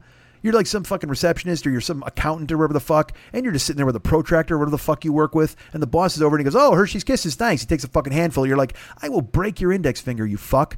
You will need a goddamn metal splint and a pointer. You will never be able to use an elevator correctly again, you dick. Leave my fucking Hershey's Kisses alone, man." Um, so that's you know that, but Jeremy did that with my car. He, he essentially my car was a candy dish, and he just fucking plunged his huge hand into it and stole all my Hershey's Kisses one night with a loud crack. But luckily, I've had it fixed and we're all on board and happy again. Everybody's thrilled. So Jeremy took us to the Dodger game on Friday because it was the paying, you know, he'd won this two years ago. So we've been waiting to get it to work. And then uh, Jeremy also, he texted me the day of and we're trying to figure out a way to do it. And he's like, what? I was like, hey man, if you're Ubering to the game, I can meet you at your hotel in Uber. I can just pick you up at your hotel and I'll drive. And he's like, no man, I'd rather Uber. Why don't you meet me here? And I felt weird because, again, this guy, he's just, he's being very gracious. He bought the ticket. He, he tells us the tickets he bought and he sends them to me. Now, I never even checked to see where they were at. He goes, we have really good seats. So I'm like, all right, cool. That's all that matters. I'm excited about that. And just, and I'm just going to the ball game. I don't give a fuck. These days, now I'm old, man. Like I said, 52. I just, I'm going, I'm getting in the building. I love fantastic seats to events. But at the same time, man, I'm just as long as we're in the building, I'm happy. Especially if it's on somebody else's dime. You don't have to fucking do a backflip, but if you do, you're the fucking coolest, and I appreciate it. Uh, I I am. I, I've been incredibly lucky that people have been very generous with me in that area. They take me places, they bring me things. As I've said to Ahmad, I'm I'm I'm I'm always grateful you include me in, in your adventures. And he said the nicest thing. He said, "Hey man, I wouldn't be doing this if you weren't going with me because I mean otherwise I'm doing it fucking alone. And what's the point?" And uh, and so I will be his fucking man Friday fucking forever. Wherever he wants to go. He can be Crusoe and I'll just fucking I'll be his Sancho Panza or whoever the fuck. He can be Don Quixote, we'll go to windmills, whatever the fuck. Same with Jeremy. So uh, so Jeremy brings us to the Dodger game. I go meet him at the hotel. He's down in Hollywood. Uh, but I will tell you this: he texted me and he's like, "I said, what time, man?" He goes, "I don't know, man. I'm relaxing before the game. Let's figure it out." He goes, "I'll check with Bex and we'll figure out what we're gonna do." Now look, I knew Jeremy had a lot of money. I knew Jeremy was a guy who was generous and didn't mind throwing his money around. But actually inviting David Beckham and Posh Spice to go to the Dodger game with me seemed to be a stretch too far. Didn't know what was happening, shocked, stunned. But then in my head, I go, well, that's got to be a friend of his. Now, I will tell you a little bit about Jeremy's life. Jeremy tells me that up in Seattle, uh, first of all, he's a big shot in LA, but up in Seattle, forget about it. He's he's uh, Seattle might as well be Cheers, and he's fucking Norm. The guy walks in. I, I can't wait for his plane to land. Everybody will put their head out the window like in Network when they yelled, "I'm mad as hell and I can't take it anymore." But instead, they'll just yell, "Fucking Jeremy." Uh, because he's well known in Seattle. They love him there. And he told me he's like he's got trivia night a couple of nights. He comes in there swinging his dick around. He goes to the fucking movies all the time. He's friend with bartenders, these hot girls who want to go to the movies with him all the time. He's drinking gin and tonic. The fucking bar he's in bought a fucking drink machine just for him because he likes this fucking smoked gin because he's a picky asshole and good for him. Uh, but whatever, doesn't matter. Again, like I said, when guys are generous and nice, everybody bends over backwards to do the best they can to help them. And he's a regular at these places. You know, like like our friend Tim Westerberg tells you. Uh, you know, when you're a regular, things happen. Uh, I'm not going to sing a whole replacement song for you. Actually, I am. One, two, three. Here comes a regular. Uh, so our good friend Jeremy is a he's a big shot in Seattle, and so he brings a little bit of that down here, and he brings he tells me Bex. Now I don't know who Bex is. All I know about his life is he hangs out with trivia nerds or hot bartenders. That's the only two fucking in a Venn diagram of, of hot bartenders and trivia nerds right in the center. There's our boy Jeremy. So I'm thinking, well, Bex could be, a, a, you know, I mean, Dexter's Laboratory, like I extrapolated it to that. I'm like, well, that could be a trivia nerd name, Bex. But also, any name with an X in it is somebody you want to fuck, right? We can all agree on that. So when I see the name BEX, and I'm just kind of like, hold on a second, uh, what is this going to be one of those fucking hot bartenders? Am I going to go to a game with a hot bartender? Because then, now that's going to get awkward because look, Jeremy's the king of Seattle, and he's swinging his dick around, and these people love him, and they're pouring smoked gin in his face, and these girls are putting their tits in his face, and he's excited and answering trivia questions and keeping them all entranced. But in this town, I'm the fucking talent. And I don't want him to have to fucking compete with me for fucking hot Bexy bartender because he's going to fucking lose. So, so I get the name in the text and I see Bex and I actually look at Ahmad and I go, oh, dude. And he goes, what? And I go, I, like I, it was me, Pardo, and and and fucking Jeremy going to this game. I go, but now he brought some hot chick from fucking Seattle to go with him, and he's like, so. I go, so, so, it's fucking weird now. Like, I mean, it's it's weird enough because again, Jeremy and I know one another, and he's been a, a really cool guy. But you still got to kind of be on. You know what I mean? You have to be on a little bit with a new person or hanging out with somebody because he only knows me. He knows podcast Mike. He doesn't know brooding in the dark, Mike. I don't I don't think he does anyway. He certainly heard a lot about brooding in the dark, Mike. But now I can't bring brooding in the dark, Mike, to the ballpark. And even if I wanted to bring brooding in the dark, Mike, to the ballpark, now I got to charm fucking half shirt Bex. I got to make her fucking like me, right? So, because Pardo knows what the fuck he's getting into, and that's totally fine. And also, Pardo can said, you know, we can put Jeremy in between us, and Pardo can sit a world away from me. That's totally cool. He doesn't have to deal with fucking brooding in the dark ballpark, Mike, at all. But now that fucking hot bartender Bex is coming to the goddamn thing, I'm like, oh man, I gotta put on a shirt. I mean, like, fuck, that's gonna be fucking brutal. I might have to put on like jeans. So I have to wear jeans in this game. I just want to wear shorts and relax. Uh, and look, I'm impressive no matter what I'm wearing. I think we all know this. I'm gonna, I'm gonna. You can't contain this. I, when Show Mike decides to show up, he's gonna burst through. Uh, so I just have to realize, all right, you got, you can wear what you want, but just leave brooding in the dark Mike back home. But still, it's gonna be a hot bartender chick, and I'm, gonna, I'm, I'm gonna make that conversation. So I hear you smoke gin. I mean, like, what the fuck is that? So you and Jeremy, like, you is he your are you you gonna have his baby? Like what the fuck's happening with you two? I don't know what to fucking say to hot bartender when I'm not trying to rail hot bartender, especially when hot bartender's here with fucking Jeremy. I can't. And also, again, my charisma is a dangerous thing. I turn up the wattage too much, and hot bartender's in my fucking lap, and even the Dodgers are turning around and going, "Holy fuck, look at that! That's fucking, that's Magic Hands Wilson and hot bartender Bex." Nobody gets into fuck Larry King and fuck fucking Mary Hart. Everybody sees Magic Hands Wilson and goddamn hot bartender Bex, half shirt Bex. They fucking come over for autographs. Jeremy's left in the soup. Nobody knows what the fuck he's doing. And all of Seattle is mourning the fact that big swinging dick Jeremy came to town and was shown for the tiny man he is.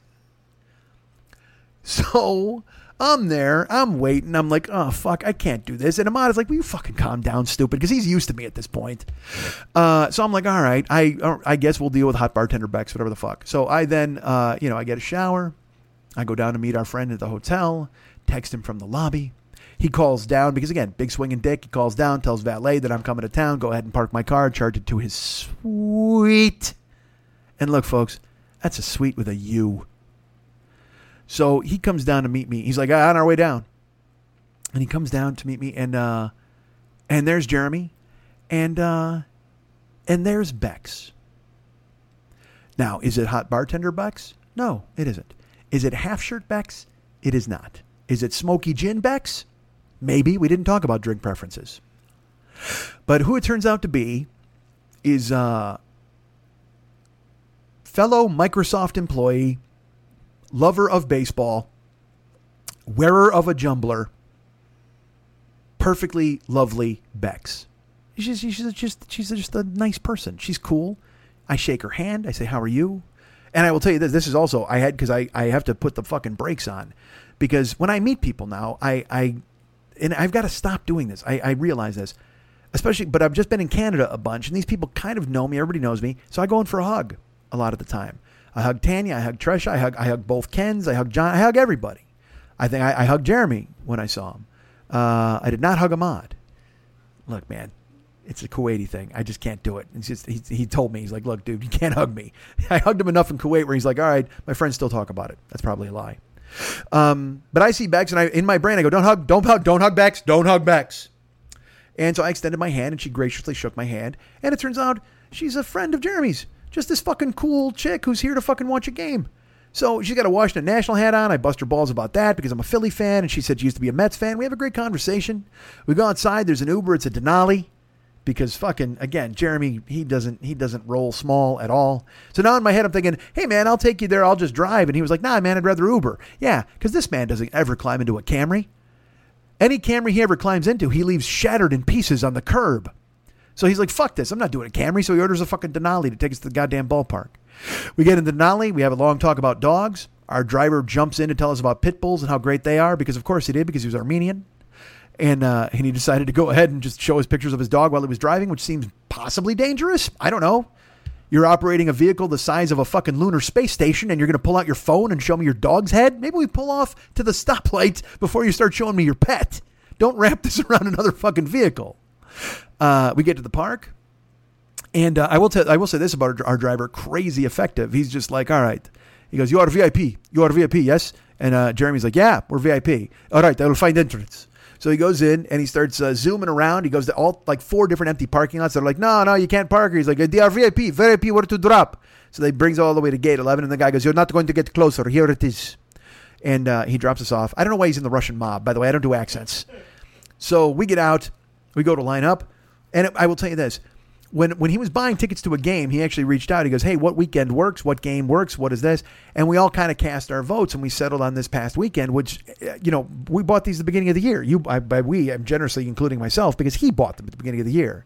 And it turns out we're going to uh, the first game in a three game series between uh, the the best team in the National League, the Los Angeles Dodgers, and the best team in the American League, the New York Yankees.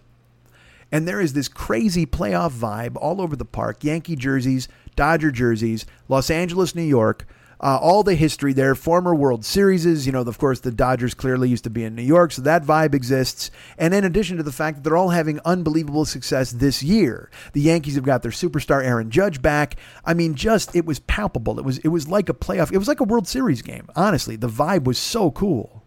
And uh, we waited in line. We got inside. We had to walk around the uh, arena because uh, it's this thing. It's funny, like uh, we had fucking amazing seats. I was told, and we're also in. We had to go to the dugout club.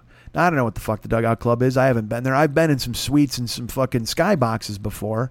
Uh, and there was I went to a fucking sky club in in Chicago with the White Sox. I took my mom there once for for Mother's Day because my mom loves baseball. What a fucking mistake. Um, uh, you know, she likes prime rib. That was the only thing she got out of the fucking experience. So we we were looking for the dugout club. We're walking down. Jeremy's like pausing periodically to talk to ushers. He's making it known that he's the king of Seattle. Everybody goes, "Of course you are, Mister Herbal. We understand who you are, sir." Everybody's like, Bex! They all know her, of course, because their arrival is presaged. Uh, we finally make it towards the. Because again, what I was going to say is we we have amazing seats and we're going to the dugout club. So you just think somehow there would be because again, a lot of rich people go to go to these games and they all use the dugout club and they sit in those blue seats because the blue seats are crazy special. They're right behind the dugouts. They're right behind the netting. They're right behind the wall. And you think to yourself, well, you know what? I'm uh, I'm in the blue seats. I mean, there's got to be a rickshaw to bring me to the seat, right? Doesn't there have to be some sort of uh, there should be like an elevated train that brings me from the entrance just to my chair and drops me in. Isn't there a, a Jetsons type pneumatic tube where you could go ahead and suck me up and deposit me exactly where I'm supposed to be? How Walking is for fucking poor people. How the fuck is this happening? But we had to walk. And because again we're so we're so close, the farther you have to walk. So we make it over there. We actually go and enter into the dugout club. We found the seats first. And because I said, Jeremy, there's a buffet and all this shit. You want to go? And he's like, Nah, man, I'm good at the seat. And he just, you know, he literally wants to sit down and get a gin and tonic and soak in the most beautiful ballpark in the National League. Although San Francisco is gorgeous and I haven't been to Pittsburgh yet. But on a fucking summer night in the twilight with the mountains and the palm trees in the back, Chavez Ravine is the fucking best place to watch a game in the National League. So, uh, so Bex and I are like, well, fuck this. We're going to the goddamn buffet. We walk over, and it turns out, dudes, we walk in. There's the buffet. First of all, when we walked in, there was a lady with chickeny meatballs, which is fucking amazing. These like big ass chicken chorizo meatballs on a stick, and there's there's maitre d's and waiters and all these dudes in suits and ties making sure everything you do is taken care of. Sir, would you like to walk on my back, sir? Of course I would. Sir, can I carry you somewhere, sir? Absolutely.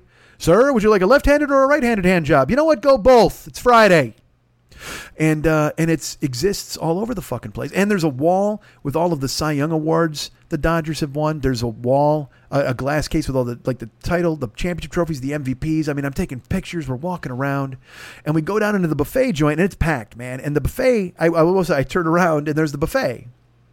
Now, first of all, there's a dessert buffet. There's a giant Dodgers and Yankees cake. They're not cutting till the sixth inning, but then there's cheesecake and fruit tarts and I mean all sorts of. Fu- I mean, it's it's fucking beautiful. It looks like the best casino buffet you've ever seen in your life. Until you get over to the food side, and then it's there's Dodger dogs, there's vegan dogs, there's all beef Dodger dogs, and then there's bratwurst and there's buns and stuff. And I have to admit, I'm looking at it and I'm kind of going, oh man, a hot dog buffet? In this fucking dugout club. What the fuck? This is big shooters, man. I can get a hot dog upstairs with the fucking indigent. I want to get a fucking real meal here for fuck's sake. So uh, I find one of the employees. Well, actually, I didn't find him. I just clapped and he showed up. And uh, I rang a bell that I brought. They handed everybody a bell at the door. Ding, ding, ding, ding, ding. Here, yes, yes, extra primo good, sir. And uh, and so I said, hey, man, is there real food in here? And he goes, "Excuse me." And I said, "Well, I mean, this is hot dogs. Is there like actual buffet?" He goes, "Oh yeah, it's over there." So I, there was a whole fucking room I didn't see. So I walk over, and uh, as I'm walking, a woman approaches me, and I look. I will tell you this, as you heard from last week's show, I'm in that space now where I make eye contact and I smile at everybody just in case something might happen. I mean, I'm I'm I'm just fucking poised and ready at the starting line, waiting for a gun.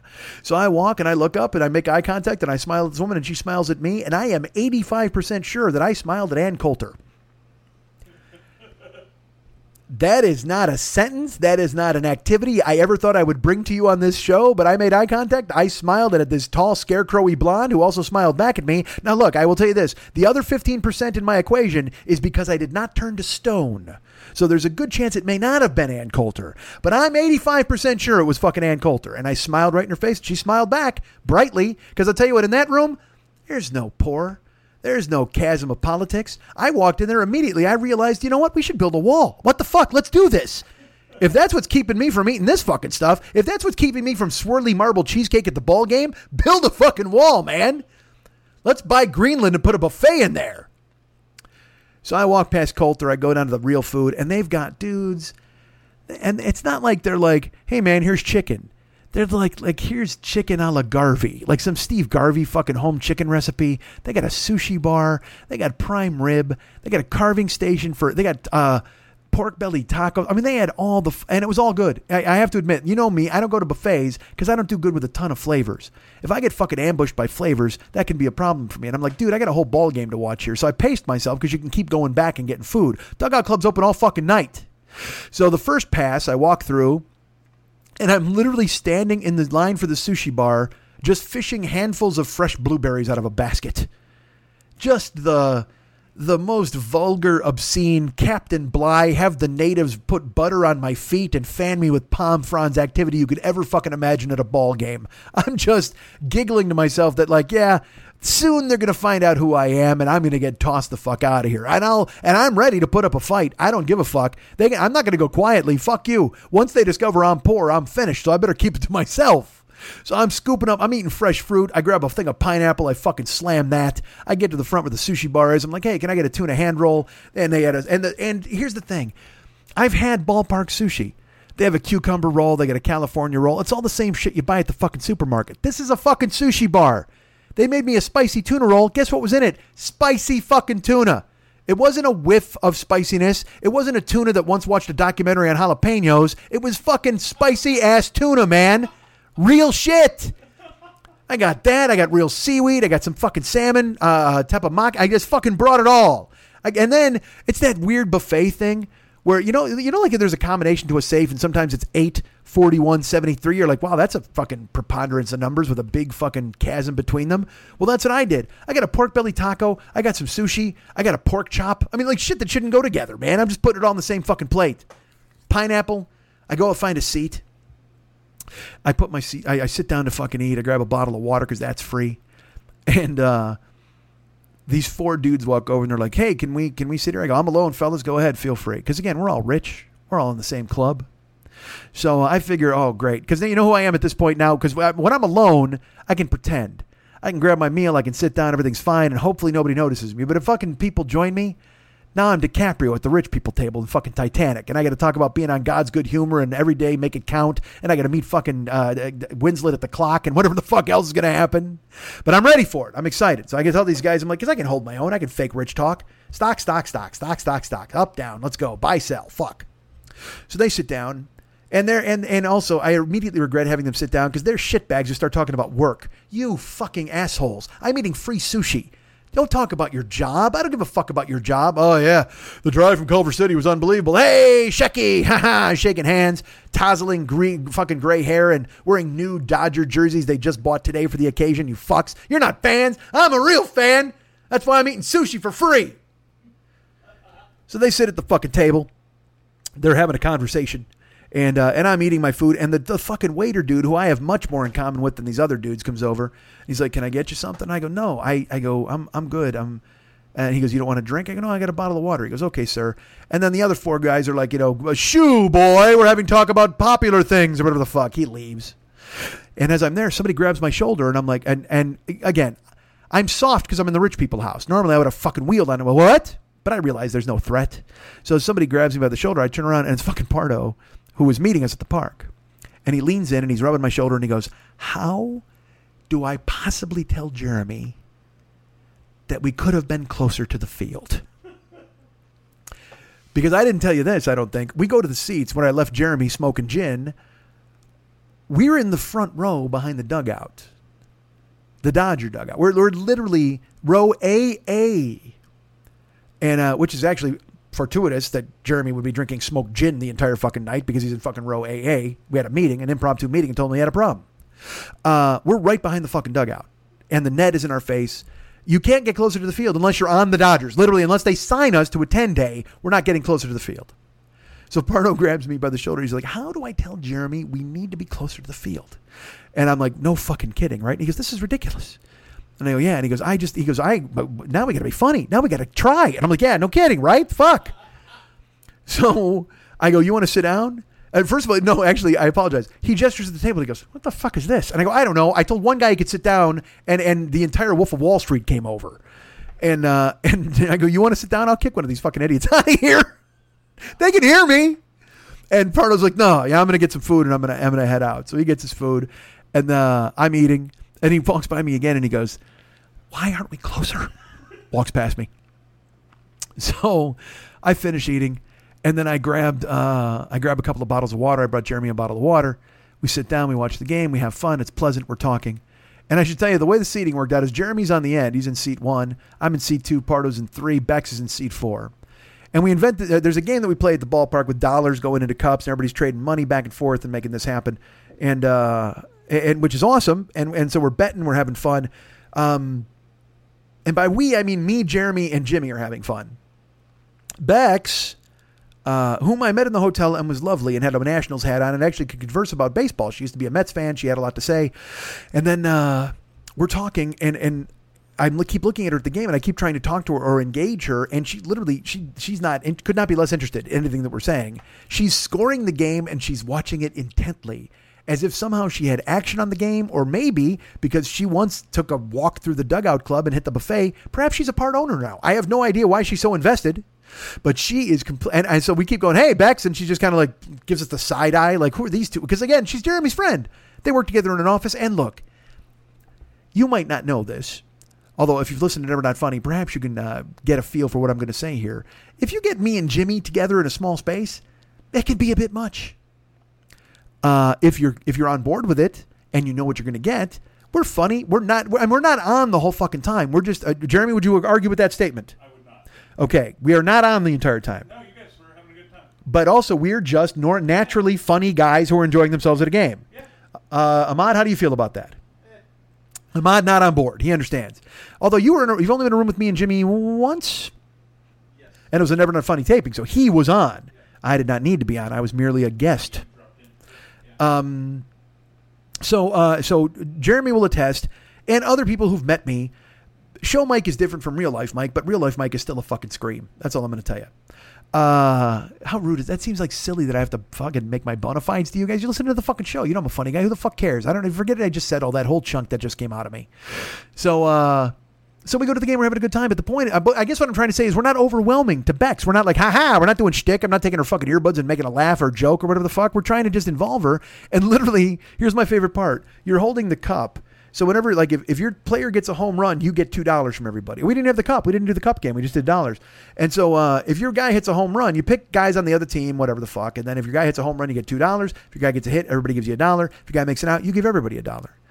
So whenever it would happen, we'd go, all right, that's your guy. Let's go. And it was all this camaraderie. Whenever Bex's person made an out or made a hit or anything where she had to give the money, she's literally staring at her phone or her scorecard and would just like hold the dollar out with a tweezers. Like, I don't know where she got barbecue tongs, but she held them at this incredible arm's length and we had to take the dollars so we didn't touch her or talk to her in any way. It was weird.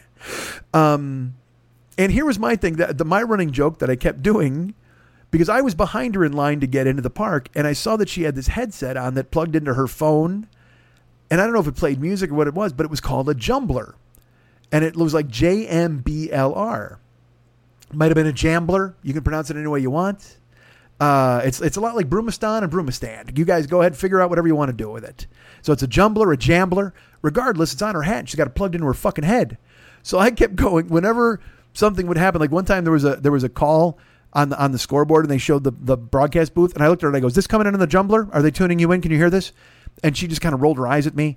But I thought, seriously, this is uh, truthfully, I thought Jumbler was going to kill. I thought everybody's going to laugh because I was like, hey, what's with the Jumbler? And then everybody's going to go, what's that? I go, it's a thing on her fucking head. It says Jumbler on it. And I thought I would get an uproarious laugh from our friend Jeremy and our friend Jimmy, and uh, Bex would at least give me some kind of sniff or a grin.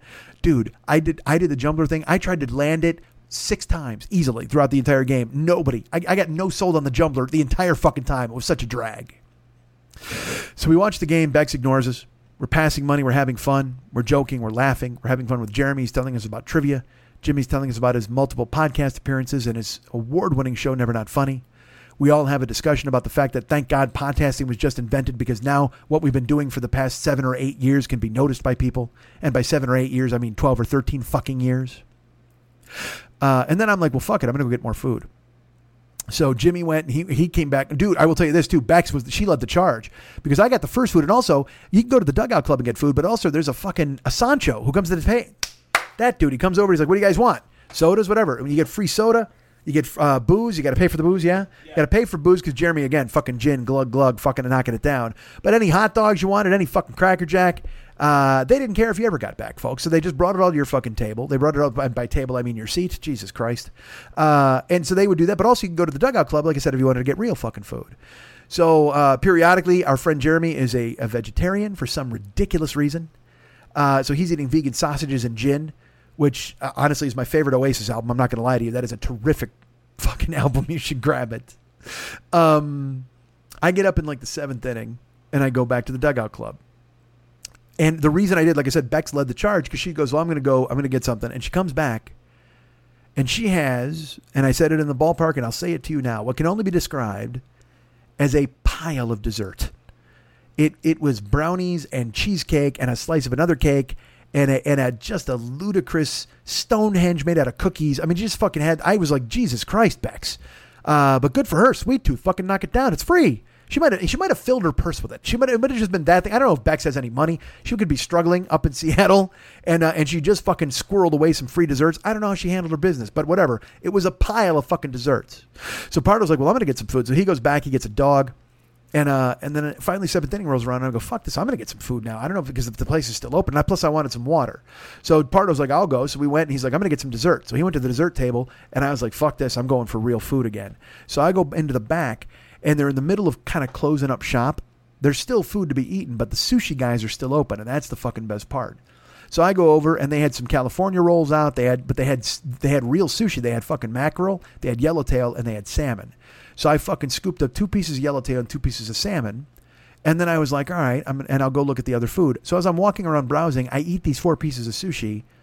And then I'm like, you know what? I just want fucking sushi. Like, what the fuck am I doing? So I go back to the sushi bar and I took all the salmon. They had like four pieces of salmon. I took two pieces of mackerel, two pieces of yellowtail, and they were done making hand rolls, but I didn't give a fuck. It was really good sushi. So I took it and I'm walking. And I should tell you, you're in the dugout club. You have to go up some stairs to go use the restroom or to exit. Well, also on the entrance, which is the exit, that was where Chickeny Meatballs lived. So I wanted to go visit and see if I could get another chickeny meatball because they were delicious. I should also tell you this: in the middle of the game, I went and got chickeny meatballs. I brought one for uh, Jeremy, He's a vegetarian, you dummy. Why are you bringing him fucking chicken and meatballs? Uh, or perhaps I brought two because then I could say, oh, one was for Jeremy. Well, maybe I'll just eat these chicken and meatballs myself, whatever the fuck. So I go looking for chicken and meatballs, and I do not find chicken and meatballs. I go up to the entrance, and uh, there are no chicken and meatballs to be found. But you know what I find at the entrance? Kevin Durant basketball superstar, best player in the NBA today, and I will not hear any arguments. Yes, he has a bad Achilles, but so fucking what? His combination of size and skill is the greatest player in the NBA today. And uh, he's there, and he ha- you know, he's you can't miss him because again he's he's they say he's seven foot, but Jesus Christ, you don't care. He blocks out the fucking sun. He could be nine feet tall as far as I fucking know. And he's got a hoodie pulled up over his head because after all, he is Kevin Durant and he doesn't want to be bothered. You know what's not a really good disguise? A hoodie on a seven foot guy. Because everybody is gathered around looking at his face and going, Kevin, Kevin, KD, photo. And they're they're bothering him. He's not even looking up because he's used to it. He's in his phone, both thumbs fucking flying. And the security is trying to help him. They're like, look, if you go through here, because he's trying to just escape. He just wants to get the fuck out. And he's also with JaVale McGee and then there's a posse of dudes with him, a bunch of dudes. And the posse of dudes kind of breaks up, and a few of them go down into the dugout club, but KD's leaving, and he goes the other way. JaVale goes the other way. And KD, the, security's like, hey, go this way, Kevin, go this way. And he goes the opposite way. And uh, you can hear people the whole time, ah, photo, Kevin, can I get a picture of you? And the security guard looks at uh, the other like uh, worker for the stadium and goes, "Oh, they're going to tear him apart in there." And I go, "What do you mean?" And he goes, "He just walked into a public area. Like he's trying to get out of here. He literally went where all of the people are." And then you can hear like a big fucking roar from that room. I'm like, "All right." So I just I leave because I want nothing to do with it. I walk downstairs. I've got a plate of sushi.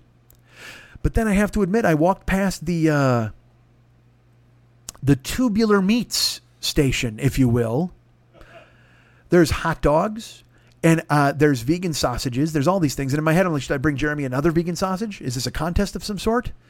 But then I go, no, that's fine. If he wants one, he'll get one because he already turned down my chickeny meatball and cupcake offer from earlier. Yet, they were stocking the tubular sausage station with new bratwurst. And you could see the steam coming off of them and they had been grilled perfectly, so they were brown. Like sometimes, kind of, you'll get a gray brat. No, fuck that. These were they had a skin that was brown. They were sizzling in the pan, and I was like, you know what? I would love a fucking bratwurst, but I don't want the bread. But I already got sushi. Well, maybe I wolf down this sushi and then I make myself a brat. Well, wait a minute. What am I going to do here? So I walk over. The guy puts all the bratwurst in the pan, and I go over there. And a member of Kevin Durant's Durant's posse, Durant, Kevin Durant's posse is there and he's uh there's because the coffee station and the beverage station is right next to the sausages. So I walk come to the bratwurst. I get a plate of sushi. I look at it. I look at Kevin Durant's boy with his uh his his he was a huge dude as well. I think he might have been a bodyguard person because he was big. And I just look at him and I go, "Dare I add a bratwurst to this plate of sushi?" And he looks at me and he looks at my plate and he goes, how can you not? And that's all I needed. The go ahead from Kevin Durant security to detail to hand a fucking bratwurst to a plate of fucking sushi. And I did. I picked up the hottest, fucking brownest bratwurst and I placed it right on top of the sushi. And I have a photo of it that is incredibly obscene because it just looks like a dick laying on a fucking because the, the orange salmon it just looks like a cock laying on a spread open pussy. It does. I wish it didn't but it does. And i took that photo and i go i'm going to post this and i go i'm going to hold off on posting this just until i realize if people are going to think it's that. And then i walk over to my seat and then i put my here's what i did. I put my plate on the dugout and I took what I think is a better picture of uh, my chopsticks with bratwurst on top of sushi at the ballpark and uh, and I so I have both photos. I'll post perhaps I'll post both of them. Who knows what I'll do? Uh, but but it was it was like it was my table. I put it on the dugout, and I just and I took the photo, and it was grand. We watched the rest of the game. We watched the fireworks. Uh, Pardo got into his car, and then we wound up getting another fucking uh, Uber, which was uh, that was a Yukon. What the fuck was that thing? That was another giant fucking vehicle and we get in with another Russian guy because only they're allowed to own these giant vehicles in this fucking town. And we dropped uh, Jeremy off at his hotel, and it was fucking amazing. Say goodbye to Bex. Uh, so so I can't thank Jeremy enough for bringing me to that game. It's two years in the making, but well worth the wait. If you would agree. Would totally agree. It was fucking fantastic. And I mean, well, I mean, for you, just sitting with me and Jimmy, of course, is clearly that's the home run. All the home run vibe, the World Series vibe, the fucking Yankees and Dodgers. Who the fuck cares? You forgot they drug out Tommy Lasorda. Holy shit! I'm in the fucking dugout club and I'm eating, and uh, I'm not joking. Bex just sent me a friend request. It just popped up on my fucking screen. I'm not joking. That's the greatest thing I've ever seen in my life. It literally just I'm because I'm looking at my laptop and Zoom it slides in. Bex W, I won't say her last name, has sent you a friend request. Just I say that so Jeremy doesn't think I just made it up. Literally, Bex W just sent you a friend. God damn, that's awesome. I just said she hated me. She fucking you know what? She's picking up the show on the Jumbler. I ta- guarantee it right now. She's getting the live broadcast tuned in on the fucking satellite feed from the Jumbler, baby. Hi, Bex. What's up, beautiful? We're gonna be friends momentarily, and by momentarily I mean probably an hour. Uh, that's gorgeous. I, I am so happy that that just happened. All right. Uh, but so I'm in the dugout club I'm eating. Before Pardo shows up to talk to me, fucking Tommy Lasorda wanders into the club. And, uh, and so I, look, I'm, normally I'm a polite person and I, I walk up and I'm like, hey, can I take a photo of you? Would it be okay? Fuck that, man. It's Tommy Lasorda. He doesn't even know where he is at this point. So I just take a fucking snapshot of him as he's hugging people and going "Go Blue," whatever the fuck. And his, I can literally hear the death rattle come out of his throat just after "Go Blue," uh, and and then I put it on Instagram and I'm like, "Oh, the hated Yankees are in town." Thaw the Lasorda because he looked. I mean, he looked like he'd just come out of some cryogenic fucking chamber, baby. And good for him. You know, it's funny. I used to date Randy, and she she told me a story that she met because she's a huge Dodger fan, huge baseball fan, and she met Lasorda at a game, and she's like, "I'm pretty sure he was hitting on me." I mean, like I because he was older, and so he did that old guy handsy thing where he's kind of going, "Hey, you're look at you, cutie," and then, "Oh, look, I bet I can fit my finger in your navel." What the fuck is that? Oh my god, back off! Hol- holster those hands, Grandpa. You're not about to get close to me. But uh, sure enough, they grab you, they put 'em out, they put you on their lap. Oh, gee, look at you! Don't you smell good? Oh my God, stop! Fucking Lasorda, back off. Um, but luckily he did not hit on me. But I still I took a photo of him and I put it on my Instagram. Go check out my Instagram if you want to see Tommy Lasorda or the corpse of Tommy Lasorda, whatever the fuck they propped up for everybody there in the club. And eventually you'll see a, a very pornographic bratwurst and salmon photo. Uh, but it was fantastic, man. It was just, it was so great. That's one of the reasons why Jeremy's in town. Like I said, he came to town. He organized the whole baseball trip around this. Uh, San Diego, fucking Anaheim, and here. Are you getting to San Francisco? No.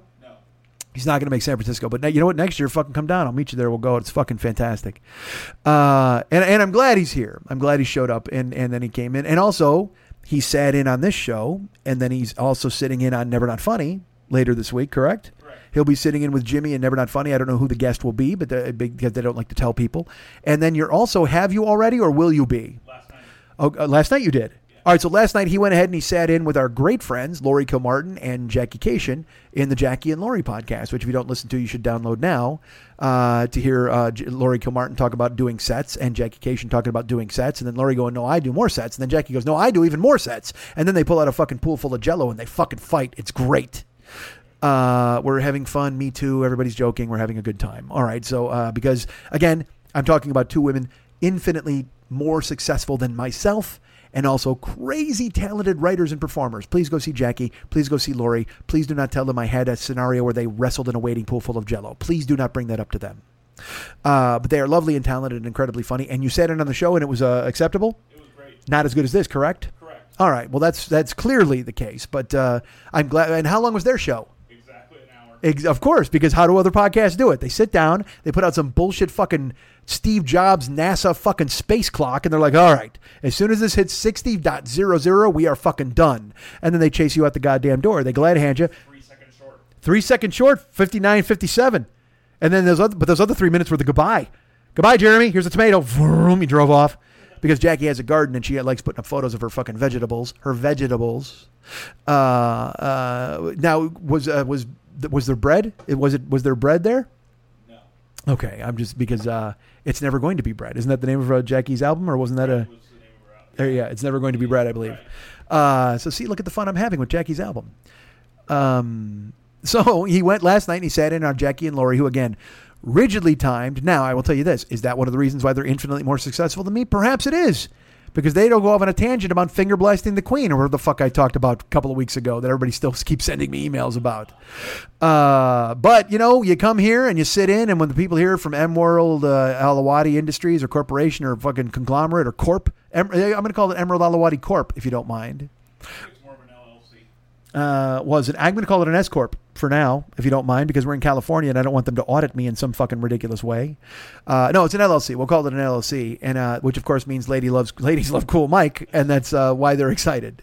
So, uh, so he's here. We're happy. Jeremy came in and sat in, and uh, and it's. I, I look up now, and I'm thinking that uh, this is a natural ending for the show, but there is an entire thing I was going to talk about that I never fucking got to, and I don't understand what happened. So I will leave it to the bosses at the the heads of Emerald Alawadi. Do I plunge forward? Or do I go into the plugs now? And, uh, and, and which will probably also include that story. So either way, should I do it before the plugs or should I do it after the plugs? Before. But you say before. Uh, now again, I need a quorum. Ahmad, do you care? You're busy playing. You're killing. You're slaying a hound tooth or something like that. You're you're having a flagon of mead with with avatars. So I'm I can't possibly bother you. Um, Ahmad is here as well. I'm very lucky that I'm spending time with my friends and, and that they like to do things because again, as you've mentioned, do, brooding in the dark, Mike is is that's 350 days a year. But oh, the other 12 days, Jesus Christ. Uh, and then I don't know what the other three days are. I just forgot how many days are in a goddamn year. The fuck's going on? that was stupid. Uh, I threw another dozen because you know because I got a dozen in my head from the fucking years of the podcast. All right, so Ahmad is here, and he and I have had an unbelievable time. His first uh, when he got to town, we uh, first day we streamed, And then he fucking he was ready to pass out at like seven thirty in the evening. So I drove him to, to, to the fucking porta potty and he grabbed a nap. Picked him up the next day. We went and saw Quentin Tarantino's film for the fourth time. And by I the four, I was fourth time for me. First time for our friend Ahmad. He had not seen this film. And uh, how many more times are you going to see it, Ahmad? Zero. But did you like it? I did. He liked it very much, but Ahmad does not see things more than once. Uh, uh, you know he doesn't. Please don't listen to him now. I'm going to refute that fact. No, he he liked the movie very much, but he also went, "I've seen it. That's good. I thought it was good." And and uh, what was your review of it? Can I say it, or do you want to say it? He goes, "Hey, I went here knowing Tarantino was going to jerk off in my face, so that's what I was expecting." And Tarantino jerked off in my face, and uh, and that's exactly what he was looking for. That's exactly what he wanted, and he was excited to get it. No, you were. You're always looking for it, sir. Uh, so good for him. So we went to the movie and we had a good time. And then afterwards, I was like, "Hey, man, there's a restaurant I haven't tried in Los Angeles. You want to go to it?" And uh, it's a restaurant. I'm going to identify it by name because why not? It's a restaurant called Konbi, K O N B I, and it is a small Japanese tea house sort of establishment that serves fancy sandwiches. And I followed them on Instagram. They have like a pork katsu sandwich. They have a, a new BLT sandwich that they call it the PLT because it has chashu pork instead of bacon.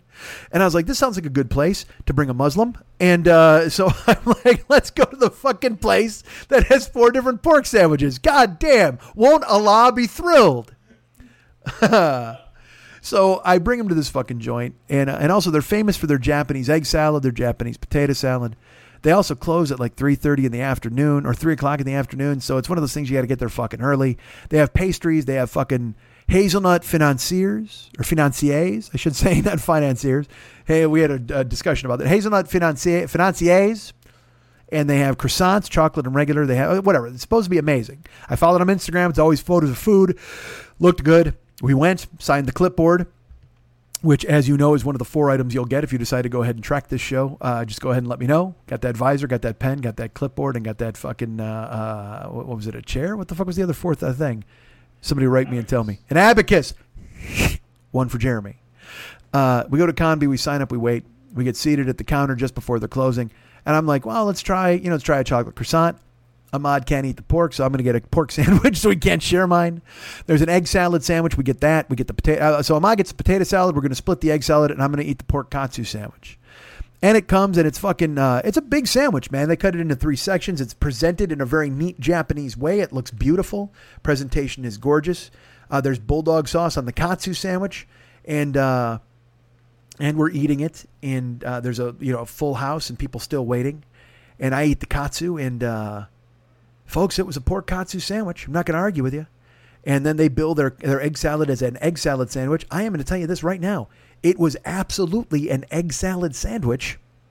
And then they had a chocolate croissant, and god damn it, it was a croissant with chocolate in it. Uh, I guess what I'm trying to say to you folks, there was nothing remarkable about lunch at Konbi. And this is a place I followed on Instagram, and people will like retweet them and put their pictures out and go, holy fuck, food nirvana at Japanese Tea Kitchen Konbi. And it was named one of the top 15 places to eat in Hollywood. You had to go and have this stuff, or just outside of Hollywood, like near Eagle Rock, Silver Lake. And, um, and, and, I mean, the fucking the egg salad sandwich was thirteen bucks, I think. The pork katsu sandwich was thirteen bucks. The croissant was maybe six. The potato salad was five. I got a I got a yuzu soda, which was delicious because I, I like bitter. I didn't I loved it very much, but but it just we we're eating and I looked at him and I'm just like, dude, this. I mean, this is kind of unremarkable, right? And he's like, it's good. And I go, yeah, it is good, but I, I expected a fucking home run. If everybody's telling me this is the joint, and they're tweeting pictures and shit like that, and and he was like, eh, it's all right. But it was just, it literally, I said, I looked at him and I go, I could make this egg salad at my house. He goes, absolutely you could. I mean, it was just, there was nothing, there was nothing eventful about this lunch. And I, so then I felt, yeah, I feel dumb bringing him to places like that because I'm like, dude, we got to go to fucking Konbi. Just like I did in Canada. Dudes, we got to go have this fucking fried chicken. They burn the fuck out of it. Everybody hates me. Uh, and, and so now Ahmad is furious at me. He won't let me pick any more food the rest of the week, I'm sure. Um, but it was just an unremarkable meal. We went to Konbi. It wasn't, it wasn't great. And then, uh, we wound up going on on Thursday. Where did we go? Did we do? I don't think we did much of anything else. Wednesday we went to Tarantino. Thursday we. Uh, oh, we. I will tell you this. While you're thinking of that, we spent the week looking for a Popeyes chicken sandwich. There's a Popeyes a fucking quarter mile from my house, not even. And uh, and I said, and I the first night I dropped him off was on, on I you know I got back from Canada Tuesday night. And then I picked him up Wednesday morning at 7:30 uh, from LAX. And then that night I was like, "You hungry?" He's like, "No." I said, "All right, I'll just take you back to your hotel." I go to the hotel. And on the way back, I go, you know what? I'm going to go get a Popeyes chicken sandwich because I don't know if you know this, folks. It's gone viral. It's it's now a meme. It's now a, everybody in the world has to eat the new Popeyes chicken sandwich and have their opinion on it noted. So I pulled in by um, on my way home. I'm on I'm on a, a road. I can't tell you where because that'll just show you where I live. But I live, like I said, about a quarter mile up the street, and then there's a gas station. If I turn in behind the gas station, I can actually get right in the drive-through for Popeyes. Uh, and so I, I turn in and there's headlights. So there's obviously people in the drive through. So I'm like, all right, well, I'll go to the back of the line. I pull through and I make a glance. There's six cars ahead of me. And then as I pull over, there's two more cars in the parking lot. So I'm like, all right, I'll be ninth in line, whatever the fuck. It's eight o'clock. He went home. I'll get a sandwich. So as I pulled out to turn around, there's more cars in the street. And I turn and I roll the window down and I look at this woman at the front and I go, hey, are you in line for Popeyes? She goes, oh, yeah, we all are. And I'm like, oh. And I roll the window up and I pull around. Dudes, the fucking line is down the block and around the fucking corner. I counted it. There's 22 cars in line for Popeyes at 8:15 at night. For a chicken fucking sandwich. Are You're kidding me, right? There's a chicken sandwich. There's chicken sandwiches all over the goddamn world. But there's 22 people in fucking line. I laughed. I, it was hilarious. So actually, I, I, I had to call my mom because I hadn't talked to her the whole time I was in Canada. And I was so I, I, she's on the phone with me while I check. I go, Mom, there's 22 people in line for a fucking chicken sandwich. She's like, What? And she goes, I saw that on on on the news, and I'm like, It's crazy. That's ridiculous. Nobody fucking. I can't wait an hour for a chicken sandwich. And then I look in the lobby. Lobby's packed. There's people all filled up. So I go, Fuck this. Go home. So I go home. Next day, I pick Ahmad up and I tell him that story. And we come back and I go, You know what? You want to try it now? Like it's fucking Wednesday. We'll go get him for lunch. He's like, Sure. Or no, I apologize. That's a lie.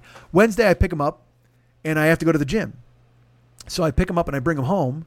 And then I go to the gym. And as I'm going to the gym, I look, there's people in line already at 10 a.m. Uh, and I think they opened at 10 or possibly at 10:30. So I drive, I do my workout. About an hour and a half, two hours goes by. I come back, and the line again. There's there's 15 fucking cars, and I come back to get Ahmad. We we wind up uh, the next day. Finally, he goes, "Hey man, we're gonna have to wait anyway." I said, "All right, so let's let's go." So we go to line, and I get there, and it turns out it's a miracle. There's only like fucking eight cars in line. So we pull up, we get in line, and all of, and then a bunch of cars line up behind us. So about 25 minutes goes by. We pull up, we pull up, we pull up, and I should tell you, it's fucking 12:30 in the afternoon. We pull up, we pull up, we finally get to the window, the fucking speaker, and it's one o'clock. I roll the window down, and she goes, "How can I help you?" I said, "Hi, we need two spicy chicken sandwiches."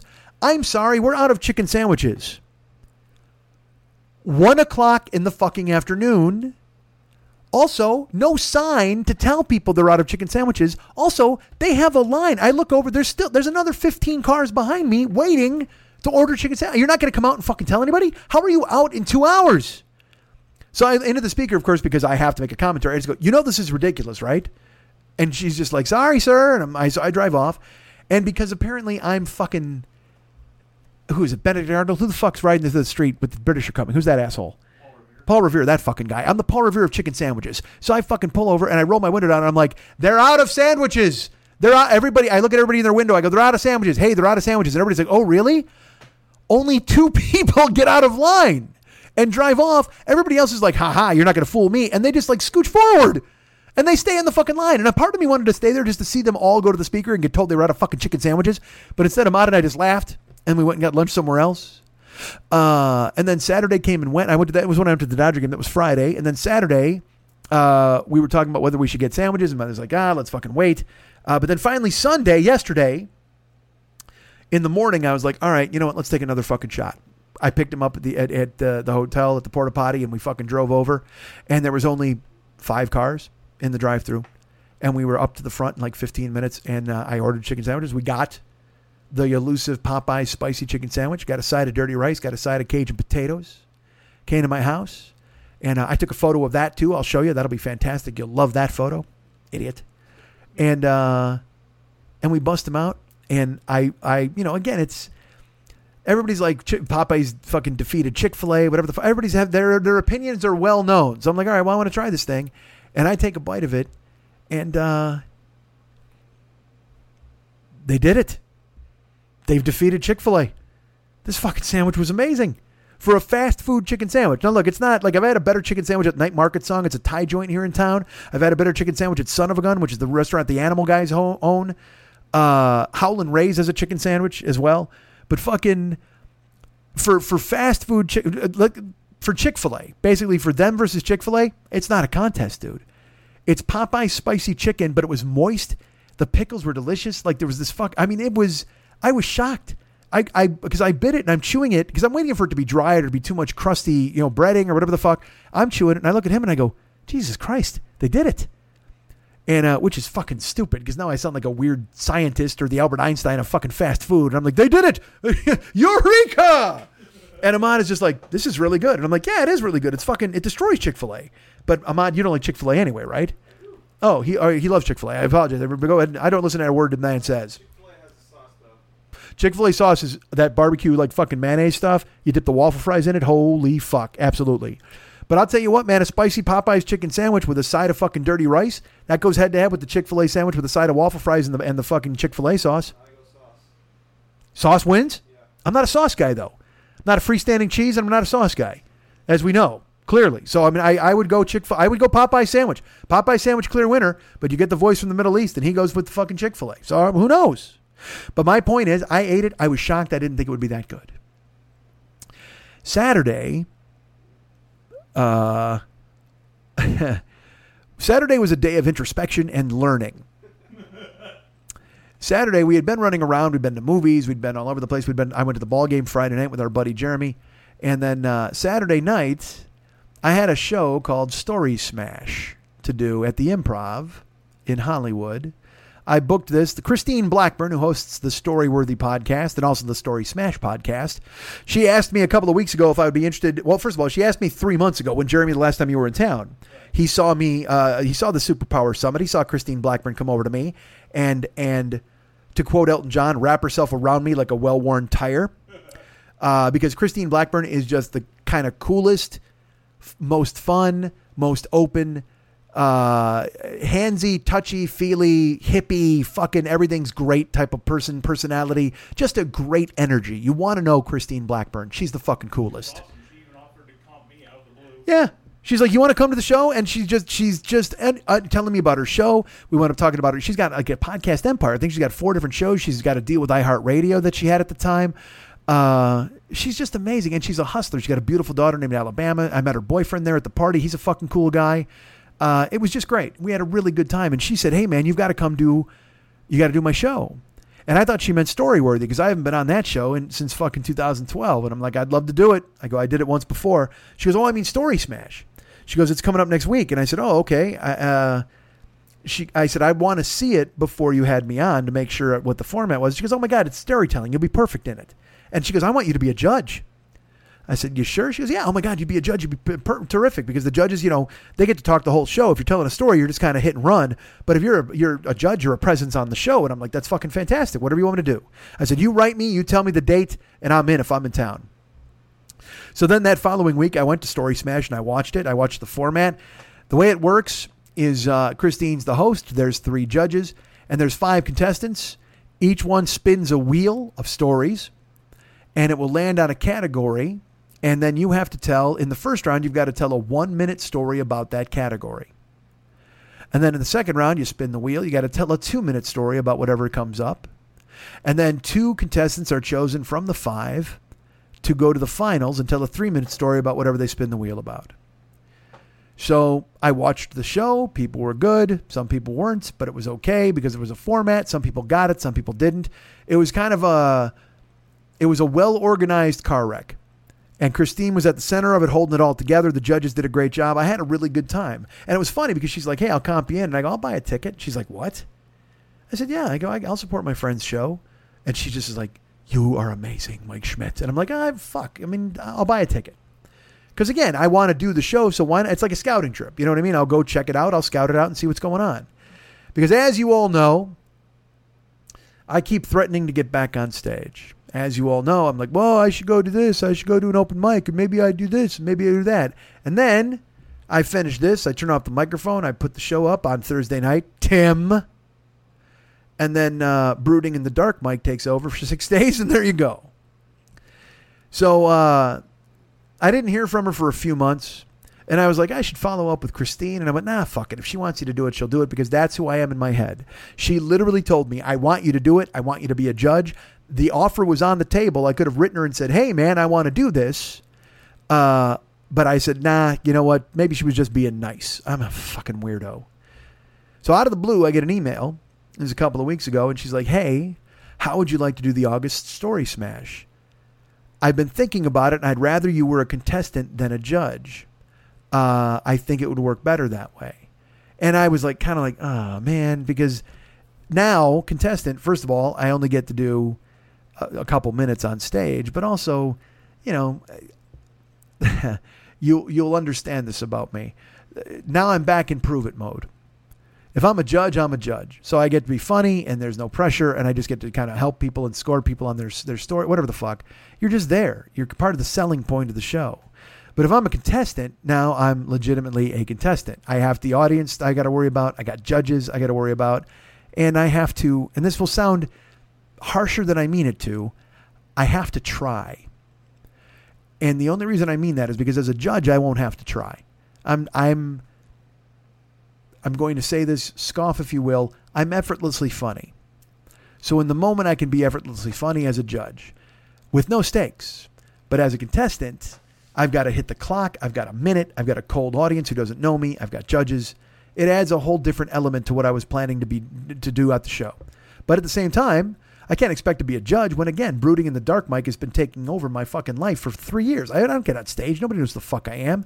She needs judges with names to sell the fucking gig. So she writes me, and it was August 24th was the date of the show, and I knew my August was insane. I knew I was going to Canada for a while. I knew Ahmad was coming to town. I knew I was going to Chicago. I just wasn't sure about all the dates. So I had to contact Ahmad in Kuwait, and I wrote him a note. I said, "Hey, look, I got an offer to do a Story Smash show." Now, in my head, I've already decided, nah, this probably isn't a good idea to do this because with all the fucking whirlwind of stuff, how will I be able to go ahead and study? I want to make sure I do a good job. Again, all the things I tell myself to keep myself from succeeding. Well, you know what? I don't have enough time to prepare. Folks, think of how ludicrous that is. I would be at telling at most six minutes worth of stories on stage. And I doubt my capacity to be ready to do that in three weeks. What the fuck is wrong with me? I gotta fucking snap out of that. So I write Ahmad, and and and look, I won't lie. I'm sending I'm sending it his way, hoping he will either say he really wants to go, or he'll say, "Nah, we probably shouldn't do that," because then a the decision's out of my hands. B, he gives me the excuse to back out, or C, I'm excited to have a friend who wants to see me perform. So I wrote him the note, and I'm like, "Hey, look, I got this offer to do Story Smash. Are we? Do we have anything planned for Saturday? Is there anything you want to do? Should I skip it? What?" And he just writes me up, and he's like, "I think that'd be fucking great." Uh, because Ahmad, in addition to being one half of Emerald Alawadi Corp, uh, thinks I'm really funny and wants to see me succeed. And he's been telling me, like my trainer John's been telling me, like a lot of you have been telling me, uh, what the fuck are you doing, man? You should be out there. You should be doing this. So he saw the opportunity and he fucking seized it. And it made me happy because I wanted him to be there and it was exciting for me to have him there. So I wrote Christine. I go, hey, I'm in. Just tell me what I'm doing and tell me when. So August 24th, I've known for three weeks, and now I got to prepare. And then I'm like, well, how do you prepare? What do I got to do? Oh my god! And then then you know me, I talk myself out of preparing. I'm like, what do I got to do? But I also knew, I'll tell you this, I knew I wasn't going up fucking cold. Man, I can vamp. I can talk for a fucking hour about nothing. So if they if it was just storytelling, I knew I have stories locked and loaded to tell all fucking day. It was the wheel that was going to be the issue. So luckily, Christine prepares her performers. She sends me a list of topics, and it's pets, drunk tank, holidays, vacation. I mean, all these. Uh, there's a ton of different topics. There's again, there's 12 different topics. There's two spots on the wheel that say uh, audience, and then there's one spot on the wheel that says free. So if you hit audience, the audience gets to pick anything that they want you to talk about. Doesn't even have to be on the wheel. If you pick free, if you hit free, you can pick you can pick your own topic off the wheel and tell the fucking story. But if you hit any of the other topics, you have to tell a story about that topic. So then, as you know, I'm a fucking ninny. So I'm like, Jesus Christ, what am I going to talk about? Vacations. Oh my God, I don't know what to do here. I mean, I don't go on a lot of vacations. I mean, it's one minute. It's one minute of a story. But I still, I, I will fucking speed bag myself over and over. You can't do this. What the fuck? How will I think of this? I mean, I will just beat myself up and tell myself I can't do it. But in reality, I know I can fucking do it. And I know Ahmad is coming, so I know I have to fucking do it. And I want to fucking do it. So on the flights to and from Canada, on the flights to and from uh, Chicago, I, I sat down and I, I took a screenshot of her email and I put on my phone, I put all of the categories in the notes and I just started to think of ideas for stories that would fit these categories. And I started to ju- just put them in there. I plugged them in. I plugged them in. Because in my head, here's how prepared I was going to be, folks, for a storytelling show that might be only three minutes, but could be six minutes. I wanted to have three stories locked and loaded for every topic. So that means I needed to have 36 fucking stories ready to go because I want to lead with my best fucking punch. If I'm doing this fucking thing in front of a cold audience, a show I've never done before, I've got to impress Christine. I don't know who the fucking judges are going to be, but I got to impress them. And I got to fucking impress myself because I know how good I am at this shit. So I fucking start making a list of shit to do. And then I'm starting to go, well, fuck, man, I'm not going to come up with 36 fucking stories. That's insane. So I kept putting this here and I'm moving this around. I'm doing all this stuff. So finally, the Saturday of the show, like I was, when Ahmad came to town, I picked him up Wednesday. I go, look, I have to work this week. At some point, I said, I got the Dodger game on Friday, but then I also have to work where I have to sit down and figure out what I'm doing Saturday night. I said, I can't just go up and vamp. And he goes, Yeah, that's no problem. Fucking go ahead. So Saturday, I sat with him. I said, and I even put it off till Saturday because I was like, well, I could do it at night when I drop Ahmad off. I could do this. And I go, no, what, man, just do it all day Saturday. Just fucking make it work. Picked the mod up that day, brought him to the hotel or brought him here to the apartment. And then I sat down and I made a list and I was bouncing it off him. He helped me. He helped me construct the list. I had a core group of like 10 stories. And what we did was I, I, I, because the two, the two weakest categories I had were pets and vacation. And I thought drunk tank would be weak. So I would say to Ahmad, I'm just like, man, I got no vacation stories. He goes, you went to Japan with me. I mean, there's fucking there's stories there, and I go, yeah, but I, and I tried to explain to Ahmad. He understood, so it's not not tried to explain like he was obstinate. I had to tell him stories you have to start with the end. Uh, the stories on here are different because I can fly and go all over the place, and I can think of the end on the fly usually. But if you're in front of a live audience, it's totally different. I want to have the end, the beat, the punchline, the button. I need that, and then you work backwards. You figure out how you figure out your ending, and then you figure out how to get there. Getting there, that's that's what I can do easily.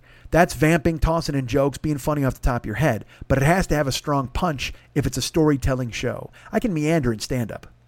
I can be all over the place if I want. But a storytelling show has the story has to have a fucking ending. I don't give a fuck if it's 60 minutes or 60 seconds. You have to leave them with a fucking punch. So I start putting stuff around and moving it here and there. And he's like, well, you have the stories about vacation. I go, yeah, but I only have one really. And then I had, I go, well, this can go under drunk tank. I go, this can go under school days. And he goes, that story fits anywhere. I go, what do you mean? He goes, well, you could say it was the 4th of July and that happened. You could say it was this, it was a holiday and it happened. Because there's literally, there was holidays, vacations, school days, mom. And I, I mean, every story I had, I'm, I'm listing them, and he's right. He's like, you could fit this here. This could go. And I was like, he he he unlocked the the Hellraiser box because I was just puzzling at it. I'm looking. It's like looking at a Rubik's cube and going, how the fuck do I solve this? This has to go here. These all have to be orange. These have to be green. These have to be yellow. And he just solved it. He goes, dude, you got eight great stories that you think are fucking great. Figure out a way to work them within the categories.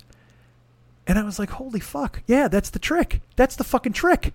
You just come in armed with whatever your fucking badass stories are, and you try to work them and shoehorn them in. The problem is doing it within the time limit. Whatever. It's it's just. It was like science. It was like sitting down and trying to. Uh, uh, you're, you're in math. You're solving a problem, and he solved it, huh? Well, of course I had the, the abacus out. The story abacus always comes out when I'm writing. So, uh, so he's like, do this, and, I, and so then I start. Then it all falls into place. I've got three stories for certain topics, but again, it turns out the weakest ones I have are drunk take, vacation, and pets. But then I'm also I'm I'm kind of saying the stories out loud. I'm I'm running them by him and stuff. And I, I go, you know what? Jesus Christ. I go, every one of my stories either has my mom or sex in it. And he goes, Well, that's who you are. And I'm like, Yeah, that's a good point. What the fuck? Exactly. So I I then you know I list it all. I take a shower. We had to go down to the improv, and uh, I had him quiz me like fucking old school quiz me. Like he would he had the phone in his hand. and He'd go vacation, and I'd say the the the story. Pets. I said the top story. Holiday. I said the top story. School days. Mom. I was you know mom. Lynn. School days. You know whatever the fuck and uh, holidays. All all of them. On Fourth of July, you're finished. I mean like I I I had them all locked and I had them all loaded. The good news was all I had to do was worry about the first story. Because then I was going to come off stage and look at my phone and I could just kind of brush up and study and remember what goes with everything, even though he quizzed me the whole way down the fucking canyon. I was still a little worried though. I didn't want to go up on stage and you fucking hit the wrong fucking space and go, oh man, what was this? But also at the same time, I'm like, trust your instincts, dude. If you got to plug in another fucking story, plug in a story. But you know me, I want to be clean and get it done the way I want to get it done. So we get there, we park. Uh, we pop into the improv. Christine's really nice. They open a curtain. They sit a bunch of people down. Everybody's cool. I meet the other competitors. There's uh, there's a woman named Judith Shelton, who is a larger than life presence. There is David Crabb, who I was told was the guy to beat. I talked to a couple of people who were involved with Story Smash, and they're like, "Oh man, David Crabb is like he's the champion, the all-time champion." Which was funny. I found that out before they announced who I was going against, and they're like, "Hey, David Crabb at Story Smash." I'm like, "Oh, of course." There's another fucking thing I got to defeat. Uh, there was another woman named Ina Lamore, maybe? I don't know. Me, Judith, David, Ina, and then they have an audience member. That's one of the gimmicks is audience members can sign up to be in the storytelling contest. And uh, when I wrote Ahmad a month ago to tell him that this existed, I, I literally said to go, by the way, an audience member gets to enter this.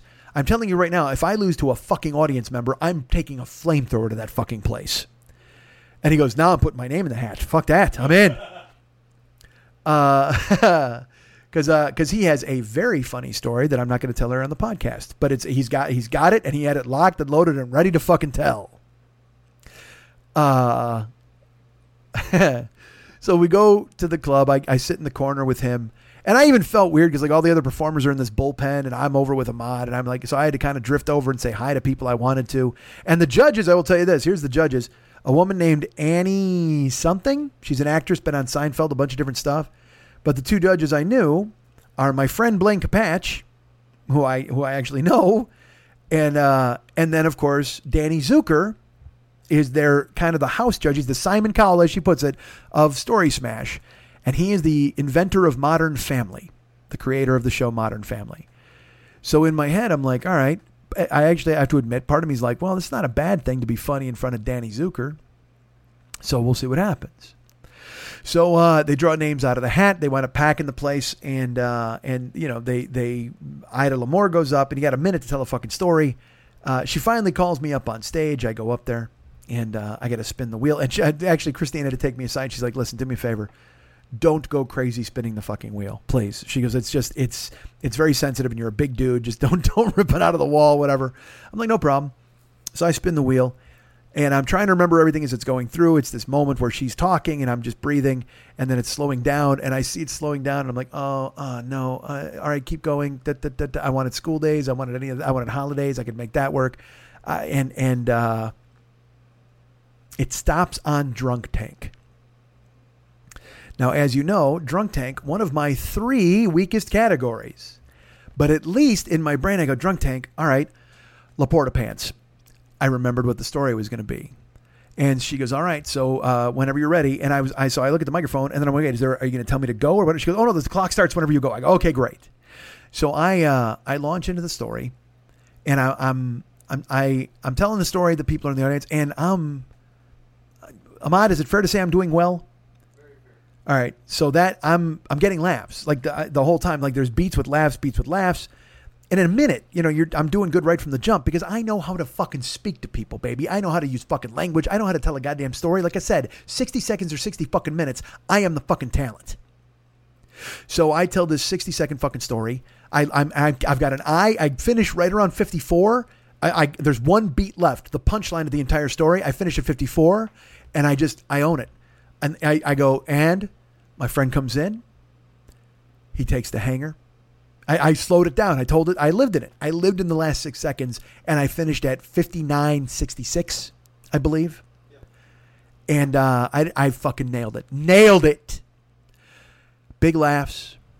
and the judges were laughing, and Zucker's laughing, and I could see him out of the corner of my eye. This is my favorite part. He looks over at fucking Blaine Capatch, and he kind of like nods, like, "Oh, oh, oh, this guy knows what he's doing." Because other people, I'm not going to say any names. When I saw the first story smash, they they literally get up to the microphone. They go, "Oh, a minute. Okay, um, my mom. All right. Uh, okay. So my mom and I, I was in school, and uh, and you're 11 minutes into a 60 second or 11 seconds into a 60 second story. You're fucking dead. You're dead. There's no chance." On the night I did it the other night, I won't lie. Someone did a story and ended at 31 seconds, and went, "That's my story." And uh, and I there's again it's about the story, it's about content, it's about using the clock, and it's about being fucking good. And so when I ended and fucking hit the beat and I and I hit the punchline that got the laugh, I saw Zucker look at Capatch and just kind of like nod, like "fuck yeah," and then the ju- judges get to talk about you and say stuff, and uh, and they they were very complimentary and nice. Now I will tell you this: the judges are complimentary and nice to everybody. They they have fun being sarcastic, but they tell everybody that their story was the best story and the greatest, uh, because they're not there to hurt people; they're there to have fun. We're all there to have fun. So they talked to me. Blaine made it. Blaine said something really funny, and I will tell you this: this was the proudest uh, compliment I think I received all night long. Was uh, the the woman, the actress, had she's got no fucking idea who I am. She but she works. She tells stories for the Moth. She's toured with the Moth. She's been on NPR, and she just goes, um, "I loved you." Uh, because I love I love your story. I love stories and I love language. And when you said and hijinks ensued. She goes, I knew, I, I, that, I knew it was my favorite thing, and that was really great. So for someone to know, to recognize that you know how to use language, you can tell a story. I just, it was, I owned it. I was fucking thrilled. And then Zucker goes, uh, you know what? Uh, any homoerotic stuff that goes on between young high school boys, I'm definitely uh, into it. Uh, but between straight young high school boys, I'm into it. And there was a beat, and I said, "You're presupposing a lot of things about me there, Danny." Huge laugh uh, on an ad lib. I'm fucking proud of it. And then he goes, oh, and they laugh, and the judges are like, oh ho, because there's nothing wrong with cementing in everybody's fucking mind that you're funny all the fucking time and you're the man. And so to ad lib with the judges, I was funny. I walk off, and then I see the other storytellers. I see Judith, I see David, and they're just like, shit, that was funny, dude. Like David Crabb was like, man, you're really funny. That was great. Judith was kind. Uh, everybody was great. I go sit over and I sit next to Ahmad, and he just looks at me and he goes, 5966. And I go, yeah, I, I, and I got to the end too. I lived in the end of the story. And he goes, that was perfect. He goes, it was funny. It was so funny. It was great. I'm like, thanks, dude. I go, uh, uh, you know, I go, we'll see what happens in the second round. He goes, what are you talking about? He goes, you're the, you're the best person here. It's ridiculous. I said, I play to win, Ahmad. I, I fucking play to win. So I was just happy to remember the fucking story. So we go through the second round there, and she's drawing names out of a hat, so you never know when you're going to go up. There's no order. So I'm waiting. I'm frosty. I'm ready to go. And uh, as I've said, vacation and pets are the, my two weakest ones. Or I'm sorry, uh, yeah, vacation and pets are my two weakest ones left. Unless I hit drunk tank again, in which case I've got another story, but it won't be. It, it, I'll make it funny, but it's not strong. My strongest stories are in like seven other categories. And uh, Judith Shelton goes up before me, and she proceeds, proceeds to tell a very animated story that involves bodily functions. I'm not going to give it away because I will tell you this you'll have the opportunity to hear all this in about a month when Christine puts out this live show as a podcast. So you will be able to hear if I'm lying or not. What if I lied the whole time I wasn't even on the show? so Judith goes up, tells this long ass story about fucking bodily functions. She's supposed to have two minutes. They give her three because she runs the fucking broken glass. And they're like, please finish. Yay and she rampages on. And then the story ends. She's in Spain and she's on a table at a gynecologist's office, and the, it's a small room, and the guy opens the door, and the door hits her in the vagina. And uh, she tells that story, and uh, you know everybody goes crazy, and yay!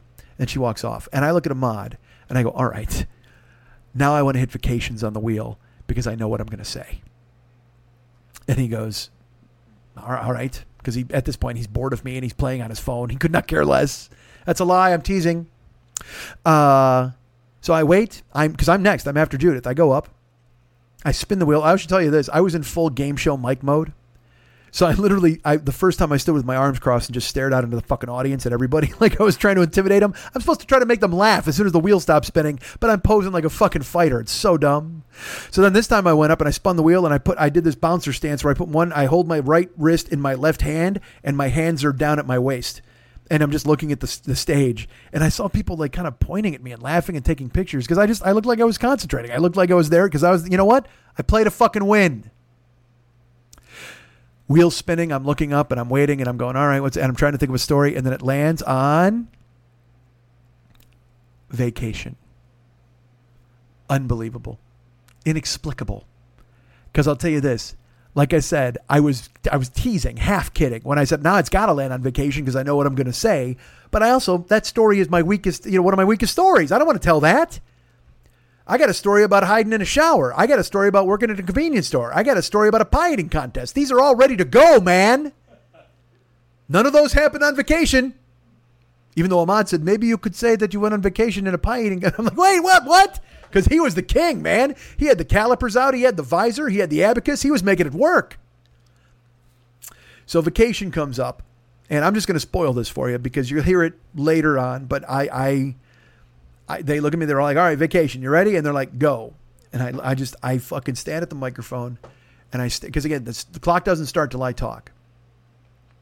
And I look out at the audience for, I'm going to say three seconds. Might have been five, could have been two, but I just stare and I have a smirk on my face, because I know, and I just, I look out and I just go. I was working as a gynecologist in Spain and fucking you know what? Carry me off on your fucking shoulders because I just won this fucking competition, motherfuckers. I, I, you know, and again, ad lib has nothing to do with my story. Ties in fucking uh, Judith and her and her crazy shitting in a whole story. It's all there. Bring it right to you. And, and look, anytime you're on a show and you can give somebody a second bite at the apple of Judith Shelton's vagina, you take that fucking chance. So, uh, so I say, I say, I was a gynecologist. I was working as a gynecologist in Spain, and I think, I think again, am I, am I wrong? Big laugh. I get a very big laugh, and the ju- even the judges, the judges are like, and the one, and Danny Zucker even goes, "Oh wow, good, that's good." Uh, and he just kind of nods at Capatch, and they look at one another, and uh, and then I tell a story about going to a uh, uh, a house in Japan where ladies will involve themselves in all sorts of mouth exercises for you. Do you know this? Perhaps you've heard it on a previous episode. But it ends with uh, one line, and I should tell you this: I actually because uh, because of my story actually went two minutes and I think twenty seconds, so I can't beef Judith for finishing her story. But that 20 seconds was me doing the gynecological joke and waiting for the laugh to die down. God damn it, am I the man? So I consider this to be an actual two minute story. And uh, as you know, it ends with the line, no Gaijin for mouth ladies. And uh, that did not get the pop that I thought it was going to get. Didn't get the laugh I thought it should get. Although Ahmad tells me, Ahmad thought I got a very good laugh. And then, uh, and then I said, and then he uh, pointed at the clock, and he, I, they had closed five minutes before I walked in, so I had to end with that. The punch should have been no Gaijin for mouth ladies, but I have to add the real, the, the button for it. So then I walk off, and I walk past, you know, Judith Shelton I guess when I because when I referenced her thing, she went crazy, right? She's in the back, she's cheering, she was so happy. David Crabb is just like looking at me like, yeah, fucking new sheriff in town. You're goddamn right, Crabb. Uh, and everybody was very complimentary and nice. And I went to the back and and I sat with Ahmad, and they go, okay, we're going to tabulate the scores and figure out who's in the finals. And uh, they go through the list, they do the thing, and Christine goes and and she goes, all right, first is David Crabb, and David Crabb goes up to tell his story and uh, and I'm like, all right, she didn't announce who's in the finals, and then I find out that what it is is they they you don't know until they announce your name. So the two people in the finals get announced, and they they go up cold. They have no idea if they're in it, so they don't get a chance to prepare. You just go up and tell your three minute story. And David goes up and he lays waste to the room. He just fucking he's he's waiting with a heartwarming anecdote that just sends everybody into a tizzy. And in my head, I'm like, well, fuck, man do I go heartwarming here in this final round or do I fucking do I because I mean I'm I know exactly what I'm gonna do. It's like I I'm now I'm like I'm either telling you're finished or I'm telling uh mom Lynn I'm I just don't know how I'm gonna get around to it. I'm gonna figure out a way to re- put it into vacation, put it into fucking drunk tank, any fucking way I'm gonna tell the story. It's gonna get fucking shoehorned in. But I'm I'm pretty sure I'm gonna tell you're finished. I'm excited about that. And uh, and then Christine, you know, David kills. They all come over. They g- give him grapes. They tell him he's the best. And then he's carried to the back. And then Christine goes, "All right." And now our final challenger, Judith Shelton.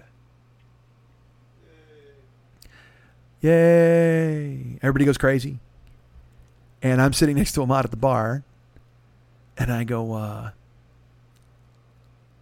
"I lost." And he goes, uh, dude, you were never going to win.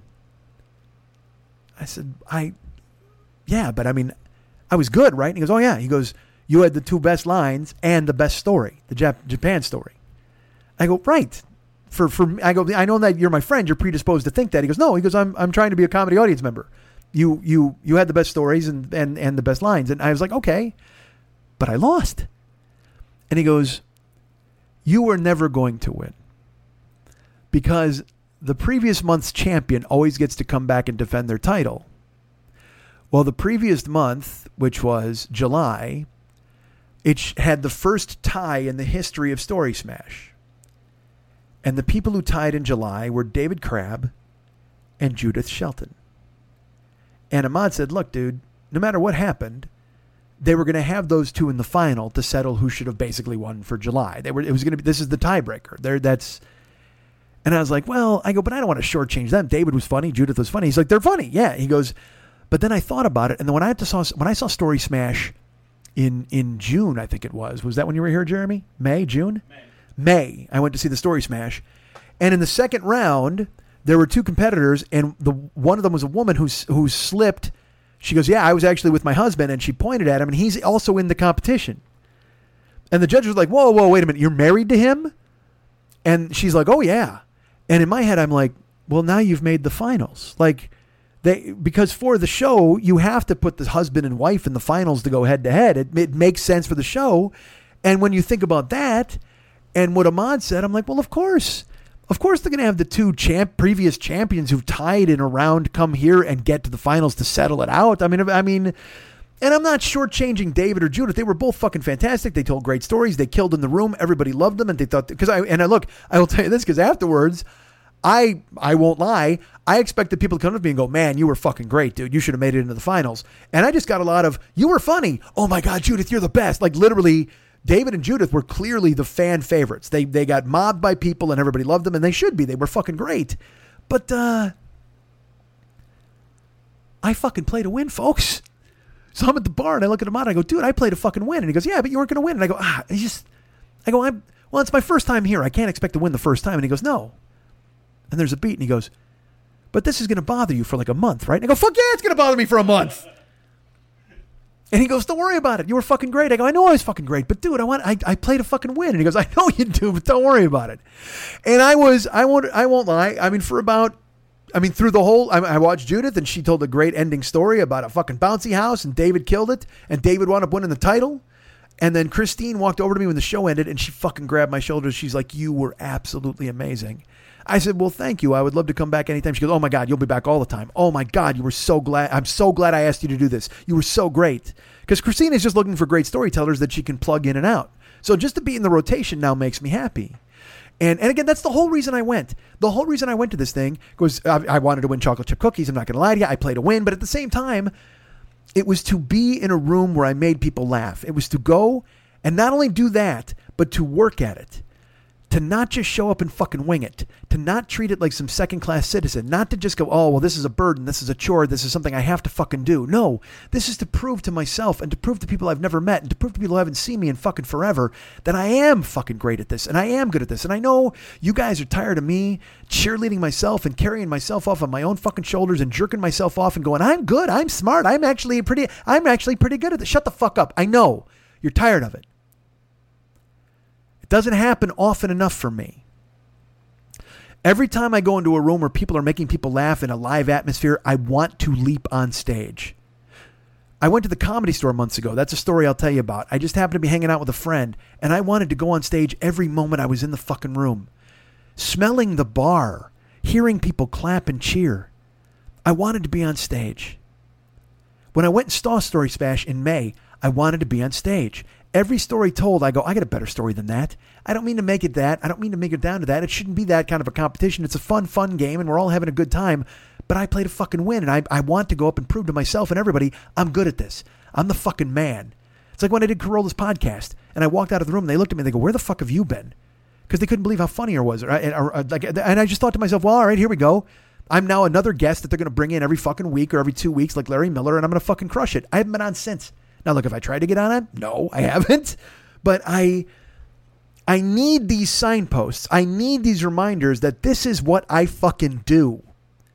This is who I am. This is what I'm supposed to be fucking doing. And brooding in the dark, Mike's got to take a fucking hike.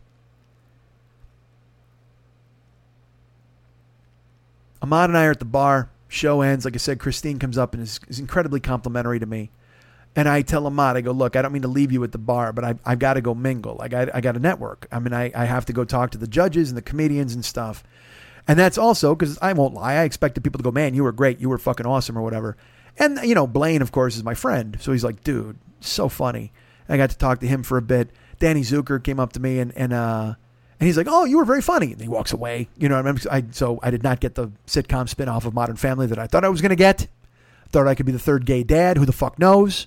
I could be the pudgy fat Hispanic kid. Go ahead, put me in there. I could be Sofia, Sofia Vergara's pool boy slash mailman slash chef. Uh, and then like Judith Shelton was incredibly kind. All of their friends. I walk up to David Crabb and he's holding court because he's got like eight friends there. And I wanted to meet uh, the other the, the audience member was his husband. And I went to him, Jack, and I was like, dude, you were really great. Nice job. And I and he was super friendly. And David Crabb was like, man, you were really good. I go, well, I mean, they told me you were the guy to beat. And he's just like, nah, man, you were fucking great. He goes, you want a cookie? Because he's eating the championship cookies. And I'm like, are you sure these are championship cookies, sir? I don't know. I don't know. You know, it's those cookies are for closers. And he's just like, no, it's okay. So I, I said, all right, I'll take one. And he goes, take two. I go, I don't know if I earned two. And he's like, go ahead, take two. So I took two. And then I walked over back to Ahmad, and there were people who came to see me. Kilt Bill actually approached me before I went to mingle. And Kilt Bill, our buddy Kilt Bill, is talking to fucking Ahmad. And uh, and then I went over there. Our, our friends Ben and his husband Peter were there, I, and they were fucking great. I haven't talked to Ben in months, and he had texted me out of the blue a week ago, and I was like, I'm at Story Smash. He's like, we got tickets, we're going.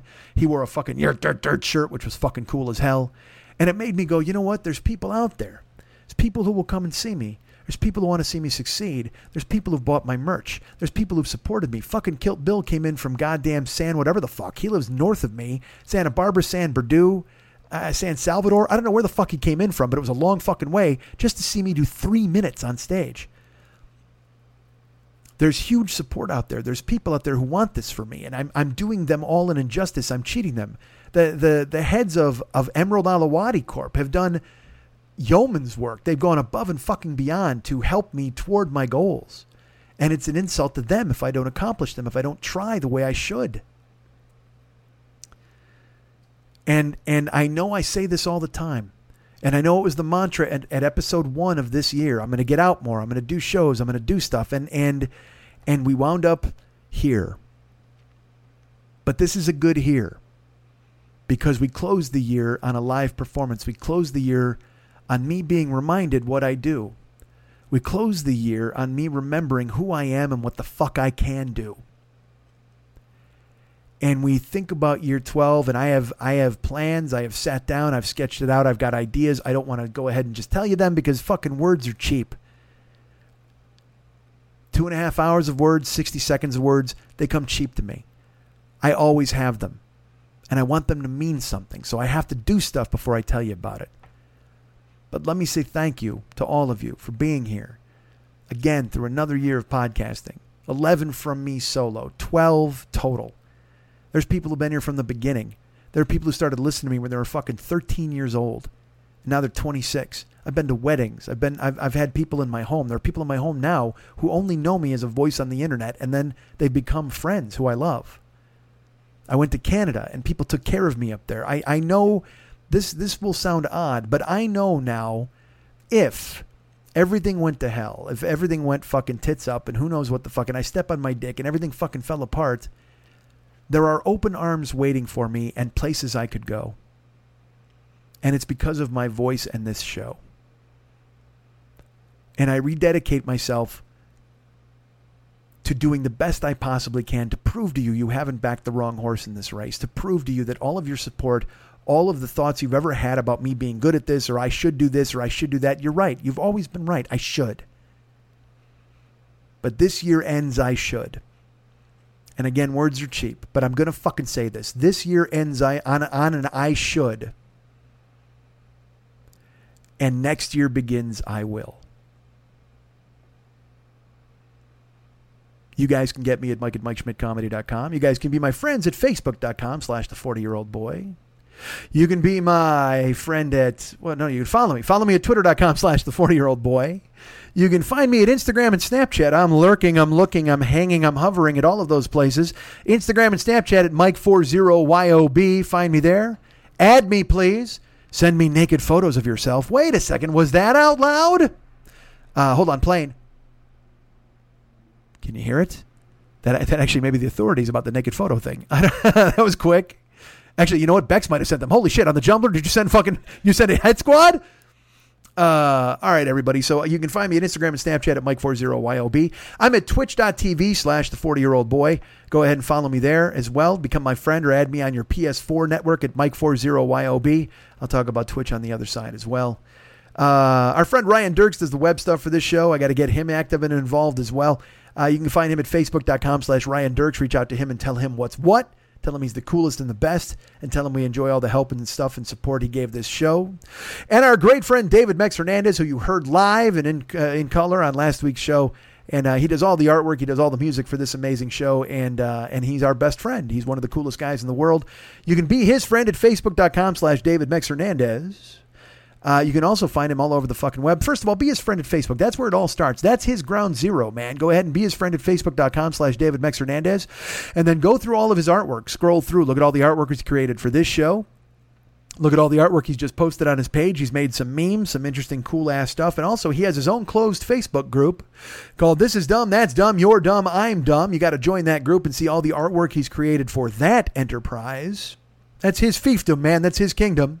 If you want to join, you're going to have to answer three fancy questions he's going to send to you. Be ready because they're going to be challenging. And by challenging, I mean easy, but you'll have to answer them. Do not try to shirk them because you won't get into the group. And you want to be in this group, folks. This is dumb, that's dumb, I'm dumb, you're dumb. But by joining that group and checking that out and becoming his friend at Facebook and checking his page out and checking out all of his artwork, you'll be able to see the artwork that he's done in the past and done for this show. You can actually join the Westside 86 Jokers fan club page as well and look at all the artwork he's done for that page. And it gives you an idea of the kind of work he's done and what you can do to sign him up to do artwork for you and hire him to make a painting of yourself or your dog or your hedgehog or your gerbil or your X-wing fighter on the back of your jersey that Jeremy thought Joc Pederson was wearing when it was really a crown. He will paint anything and everything, whatever you can describe to him. He works in oils, he works in watercolors, he does unbelievable work. Whether you want a, car- a caricature or you want a straight portrait of somebody, anybody you can think of, anything you can come up with, he can make it beautiful. He can improve on it and make it brilliant. And uh, like I said, he does all of the artwork that you can find on Facebook. And also, if you go to his website, you'll see that he had a corporate background as well. Twenty years in the art mines just chipping out fucking paint and whatever the fuck out of those walls and making magic. He was the guy to get it done. And you want to go to his website to see his corporate examples? Well, of course you do. Like I said, be his friend at facebook.com slash David Mex and also join his, his Facebook group. This is dumb, that's dumb, you're dumb, I dumb. But more importantly, in my opinion, go to his website because then you'll get a full cavalcade of everything the man can do. Artbydmh.com. That's A R T B Y D M H dot com. You're listening to The 40 Year Old Boy, and later, The Velvet Rope. Big James and Chewy have a clipboard, and your name is on it. Payday is Friday. Friday is payday. I got Nice. checks for everybody here, Got my- and uh, got uh, my check. Well, you know what? I looked and I got security checks. I don't see No, a check. no, in no, no. That's me. That's me right there. What? No, that's me. Who the fuck is Ted? Ted's me. That's me. That's my real name. Your real name is Ted? Yeah, it's real. It- yeah. So, Oh, no, no problem. That's fine, Ted. dude, seriously, that's just call me Chewy. All Oh, right. I I mean, know. Uh, that's fine. You're right, Teddy. dude, I'm not. I'm serious, man. I'm serious. Stop. Come all on. All right. Look, we've been friends a long time, Yes. right? I All finally know, I know your name. You know me. Let's go to lunch. Let's go to the bank. And uh, lunch is on you today, Theodore.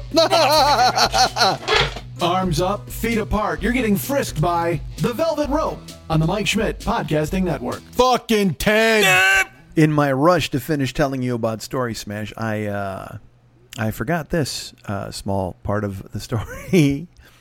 uh, Uh, like I said, Christine came up to me and was very nice, and she's like, "Oh my God, you were fabulous! You were so fantastic!" And she handed me a uh, like a small baggie, like a plastic bag, and it had a couple of uh, uh, like fifth prize cookies, or whatever the fuck you want to call them. So, even though David had shared his cookies with me, uh, I was I got two cookies of my own. Just look, it's a participation trophy. Everybody gets two chocolate chip cookies. I gave one to Ahmad. I kept one for myself.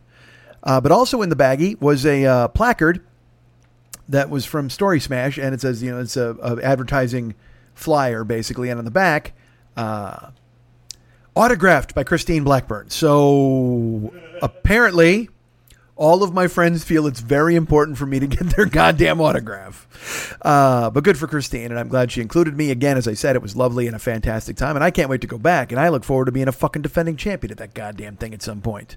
Um, but feel free, folks. I guess it's a trend. So if you want to give me your autograph on something, go ahead and sign something up and send it my way. I'd appreciate it because God knows I'm collecting them.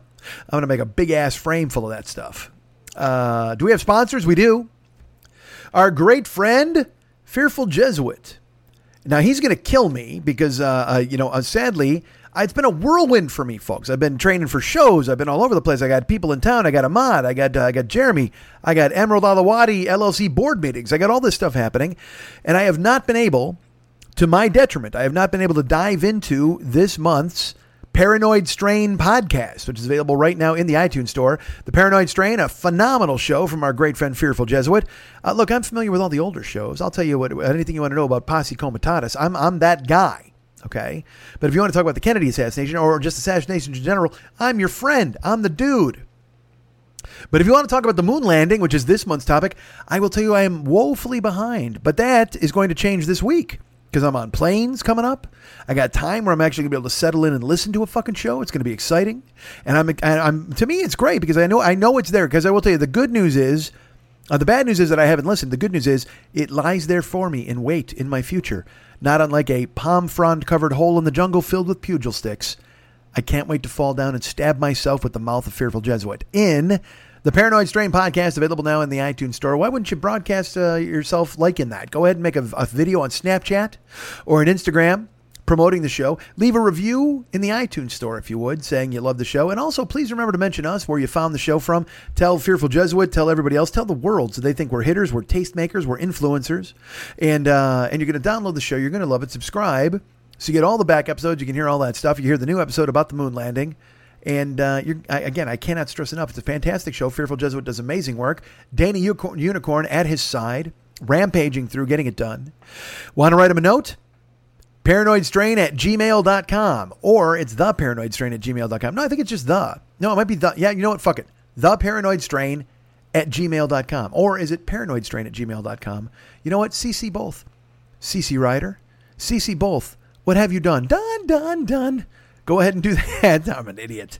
Um, let him know that you listen to the show, you love it, that that we let you uh, listen to it, we turned you on to it, we told you to download it, and uh, and learn all the things you need to know about John Glenn and Neil Armstrong and Buzz Aldrin and some other fucking guy. Wasn't there another guy? Was there four guys on the moon? I don't know who the fourth guy was. You know what? I got to be honest with you. It was Sammy Davis Jr. He went to the moon. They didn't talk about it, but they needed him to write the theme song, and he went for the ride anyway because he's like, you know what? He's a method guy. He thought to himself, well, I could write a theme song about the moon for these crazy cats, but what I need to do is ride up clandestine all like. But it was the late '60s, so they can't tell anybody they sent a black guy to the moon because everybody would be like, well, that's a good start, and we'd be like, hey, you racist dicks. So we go ahead and throttle down from that. We don't do that. We can't tell them that Sammy Davis Jr. is on the actual space capsule. Um, but he was there. He was he was you know, because if any you know what if anyone can write a song about the moon, the Sammy Man can. The Sammy Man can cause he went up in the tin can with Buzz Aldrin. Oh my God, this is the lowest point of this show's history. The moon landing is being talked about on the Paranoid Strain podcast, available now in the iTunes store. Go ahead and download it now and subscribe and tell them why you did. Leave a review saying that we told you to, in spite of the fact that we just went ahead and did that Sammy Davis Jr. thing. Who wants a cameo from me? Is it you? Is it you? Of course it is. You're thinking to yourself, well, I wish Mike would call me personally and have a chat with me, and then we can talk about a bunch of things, all a myriad things. Go ahead and uh, talk about your kids, talk about the kinds of foods you like, talk about who you got a crush on, talk about who you definitely don't have a crush on. Let's talk about how great your boss is. Let's talk about how cool it is in your office. Let's go ahead and talk about all the autographs you've collected, how you want to make an autograph for me and send it my way. That's available at Cameo right now. Actually, you know, what I got to be honest. It's not a. I'm not calling you. Now that I think about it, that's a dumb way to promote Cameo. It's just a fucking note. I'm making you a, a video note. And we had call me Schmitty at gmail.com, which I just received actually two new requests this week, which is kind of funky. But uh and I'll call you people. I promise I will at some point. But the uh the the cameo, that's just a one way street, man. That's me talking to you about your fucking shitbag parakeet or whatever the fuck you want me to make fun of. I'm happy to do it. Go ahead and uh, and by the way, shitbag parakeet is my favorite blah blah blah in my blah blah blah. So by all means, go ahead and check it out.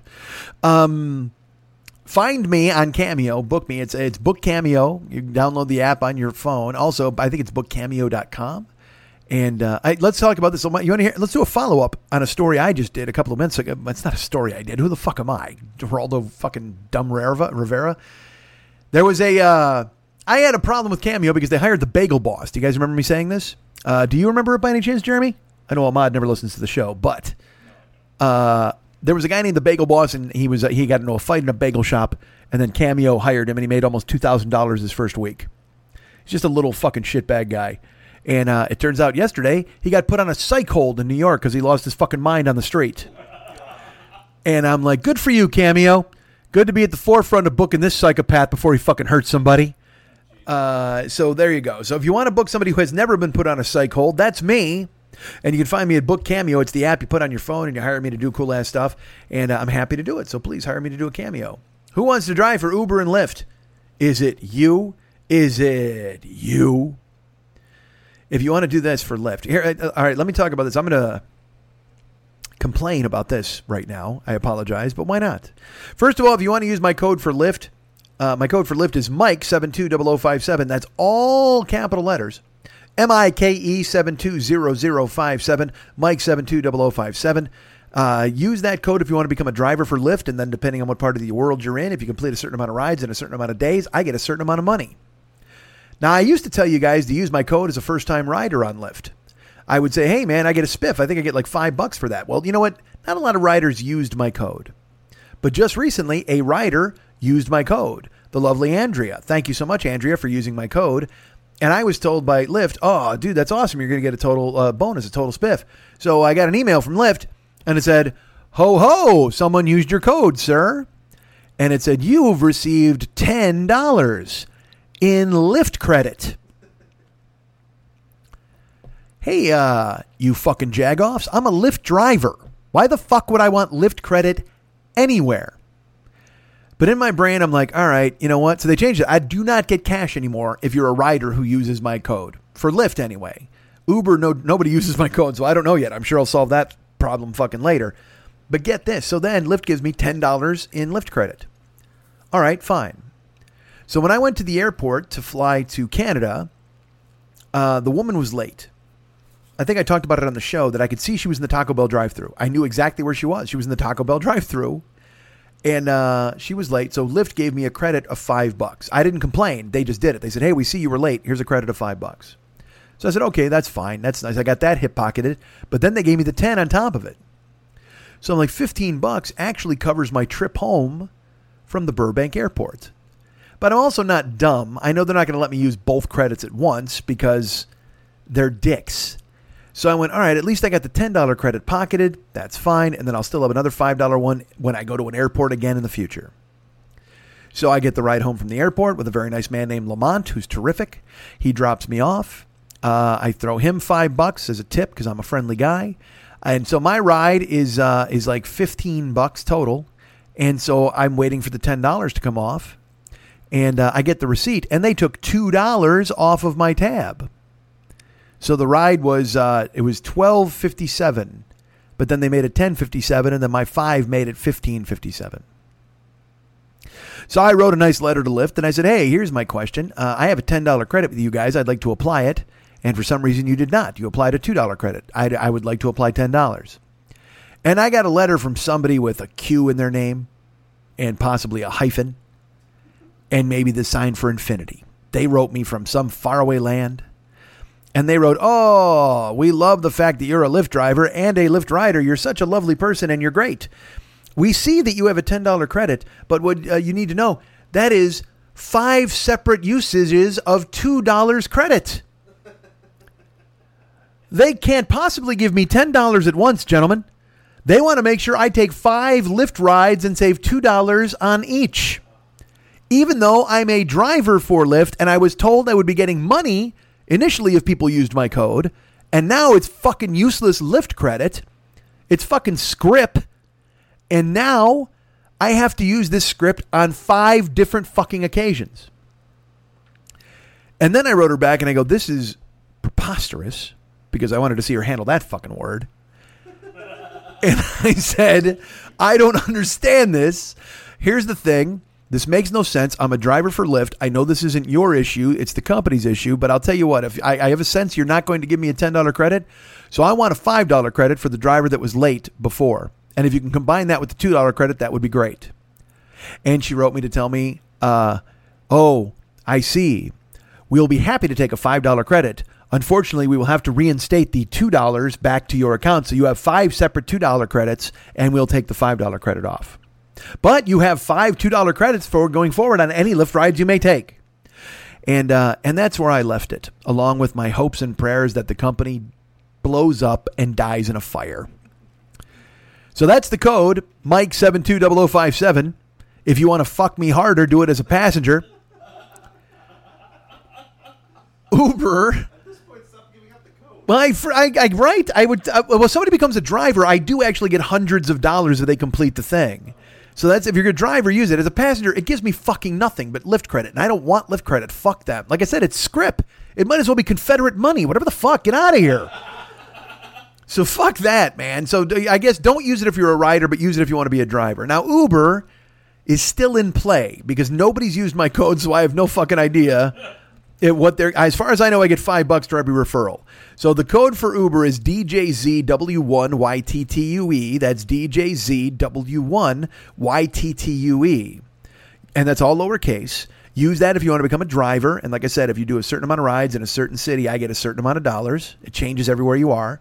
Or if you're a rider, use it. And let's just call that a crapshoot. Who the fuck knows what's going to happen? I. I might get Uber credit. I might get five bucks. I might get just a picture of a middle finger. I don't fucking know. I got no idea. But regardless, go ahead and use the code DJZW1YTTUE, and uh, and I will consider you my best friend, uh, unless they fuck me with credit, and then I'll just say don't use it again. But that's fine. Thank you for thinking of me. Uh, again, as I've mentioned, I'm on Twitch. Twitch.tv slash the 40 year old boy. I'll be streaming uh, uh, tomorrow. Well, I, you're not hearing this until Thursday, so I'm not streaming tomorrow. Uh, I'm streaming this week, Tuesday, before I go out of town. But then I'm on a plane Wednesday to Chicago, and I'm gone for five days. Uh, the new streaming schedule will start next week. I will be back in town, I believe, Tuesday night. And so I think, let's just call it Wednesday. We'll start streaming again. That's my guess. Next Wednesday, uh, we will be streaming, and you can hear me there doing watch me play World of Warcraft, whatever. We'll try to figure it out. But I will. have. I'm going to start updating a streaming schedule. It's going to be on the website. All of these things are coming. I promise. But Twitch.tv slash the 40 year old boy. Here's an easy shortcut. If you follow or subscribe to the channel, you'll always know when I'm on. Because when I'm on, they alert all the followers and subscribers that I had to run to their televisions or run to their telephones or run to their computers. But here's the thing don't run to your television. Nothing will happen if you do that. But if you run to your computer or your phone, you will find me there on Twitch streaming whatever funky game I'm playing. Perhaps it's a dragon card game. Perhaps it's a dragon uh, drinking in a bar game. Oh, what did we find out my name is? Oh, I, oh, get this. Here's the thing. Earlier on World of Warcraft, you may have mentioned I may have mentioned I wanted to be Magic Hands Wilson. Remember that guy? That was going to be fantastic. I wanted you to join me and hire me and put me on your guild. We're playing on an RP server as well, right? I'm planning on playing on an RP server. If you want to find me on World of Warcraft, um, I haven't set it up yet. But I, but I, the good news is when I took, I took a stand, a breakdown here between the fucking uh, uh, plugs and the actual show, and I had to. We tried to fight if Magic Hands. Wilson, thank God Ahmad was here. He's like, Magic Hands Wilson might not fit. I'm like, do fucking do that to me. Come on, I got to be Magic Hands Wilson. So we tried to any incarnation. We made Magic Hands. We tried to shorten MJC or MJ, MGC HNDS. It just it just wasn't going to work because it just looked stupid. I want to be Magic Hands Wilson, but that's too many letters. So uh, then we then was it was there two letters for Magic Hands? He's like, you just be Magic Hands. I go, well, how many letters are left over? He says two. I'm like, fuck. All right. So how about Magic Hands Ed? And then J- Jeremy goes, Magic Hands Al. And I'm like, oh, I like Magic Hands Al. That's pretty good. And then we went with Ty and Cy And and I was like, you know what? It just doesn't work. And then I go, what about? I can't even say it. It's so stupid. I said, what about Abracadonald? Abracadonald. And fucking and Ahmad goes in and he goes, it fits. And I'm like, oh dude. I go, but the problem is, I don't want to be Donald, because as we know, that name is fucking ruined in this world. So I'm like, all right, what about Abracadaryl or Abracadarius? And then I go, oh dude, Abracadennis. And it made us laugh. It made all and so that's the rule. If it made all three of us laugh, we went with Abracadennis and he goes, it fits. So in World of Warcraft, on my RP server, I am Abracadennis. So find me and add me or kill me or whatever the fuck you plan on doing. But I, I will be there lurking, eating uh, giant chicken legs and drinking mead and, and saying a, a whole lot of uh, hark. And, and I'll be there being Abraca fucking Dennis, which I can't wait to be. So please find me on World of Warcraft. And if you want to watch the adventures of Abracadennis, you can find me at twitch.tv slash the 40 year old boy and have me on there and watch me stream. And look, there's going to be different streams all the time. I will be doing one retro stream a week. The Raspberry Pi is working now, I think. We've got to do homework tomorrow, but there's all this stuff I'm learning. And Ahmad has come to town and he's plugged every wire into every hole. And I think I'm ready. I mean, I still need to get artwork and sounds and whatever the fuck bells and whistles are coming, but the the nuts and bolts, the meat of the matter, is ready to fucking go. So I'm excited to do like retro streams and shit like that on Twitch and, and taking this to the next level. So uh, follow me and subscribe to me at twitch.tv slash the 40 year old boy. Find me on there, please. Um, so yeah, so I, I, it's funny. Jeremy made me laugh with Magic Hands Al, which I really enjoyed, and I have to tell you this: uh, Ahmad, Ahmad made me laugh hard in the fucking car because all right, I was on Rock Solid, the Rock Solid podcast with our friend Pat, and he's like, "Hey, dude, there's this Eddie Money reality show. You got to fucking jump in with me, and we got to make fun of it." And I'm like, "All right, cool." So we did a couple of shows where we made fun of it, and it went out to his Patreon subscribers, and people fucking loved it, and they laughed. And then we find out that Eddie Murphy, or Eddie Murphy, Eddie Money has a. Uh, he gets like a fucking heart murmur or something, and it turned out he had a minor heart procedure. So they had to stop down on the reality show, and he went into the hospital. And and and fucking Pat is like, dude, I mean, we probably got to stop doing this. Like, well, fuck yeah, we do. We can't go make fun of a guy who's got fucking a heart murmur just in case. But we're waiting for the show to start again because then we can go to the Patreon, we can go watch the shows, make fun of the reality show because people were, really were digging it. I wake up this week, Tuesday maybe, Wednesday. I think it was Wednesday, and it's just a text from Pat. I and I can only see, you know, when you pick up your phone in the morning, there's just all the bubbles of people who've sent you things or notifications from your email, but there's no if pictures are attached, you got to open the phone. And the thing from Pat, it just said, "What have we done?" with a question mark. I'm like, Jesus Christ! So I open it up, and it's a letter. It's a it's a fucking link to a story on TMZ that Eddie Money has stage four esophageal cancer, which is I'm to understand. Look, I'm not a doctor. I'm understand it's not good. That's what I've been told. I, I'm I'm to understand that is not a good thing. Uh, stage four esophageal cancer. In addition to look, it's not good for his singing career. It's not good for the reality show, and in the larger picture, probably not good for him as a guy. You know, in life. So I just wrote him back, and I go, "Oh my God, we're monsters." And uh, he's like, "I know this is fucking awful." So I, I, it was early in the morning. Like I said, I woke up and saw that text. I hop in the car I go to pick up Ahmad at the fucking porta potty. He hops in the car and I tell him exactly what I just told you. I said I did rock solid. We did this thing, and I go, I get the text. He had a heart problem, but now I get the text. It's a four, stage four esophageal cancer, and there's a beat, and Ahmad goes, "Well, it's a good thing he's got those tickets, dude."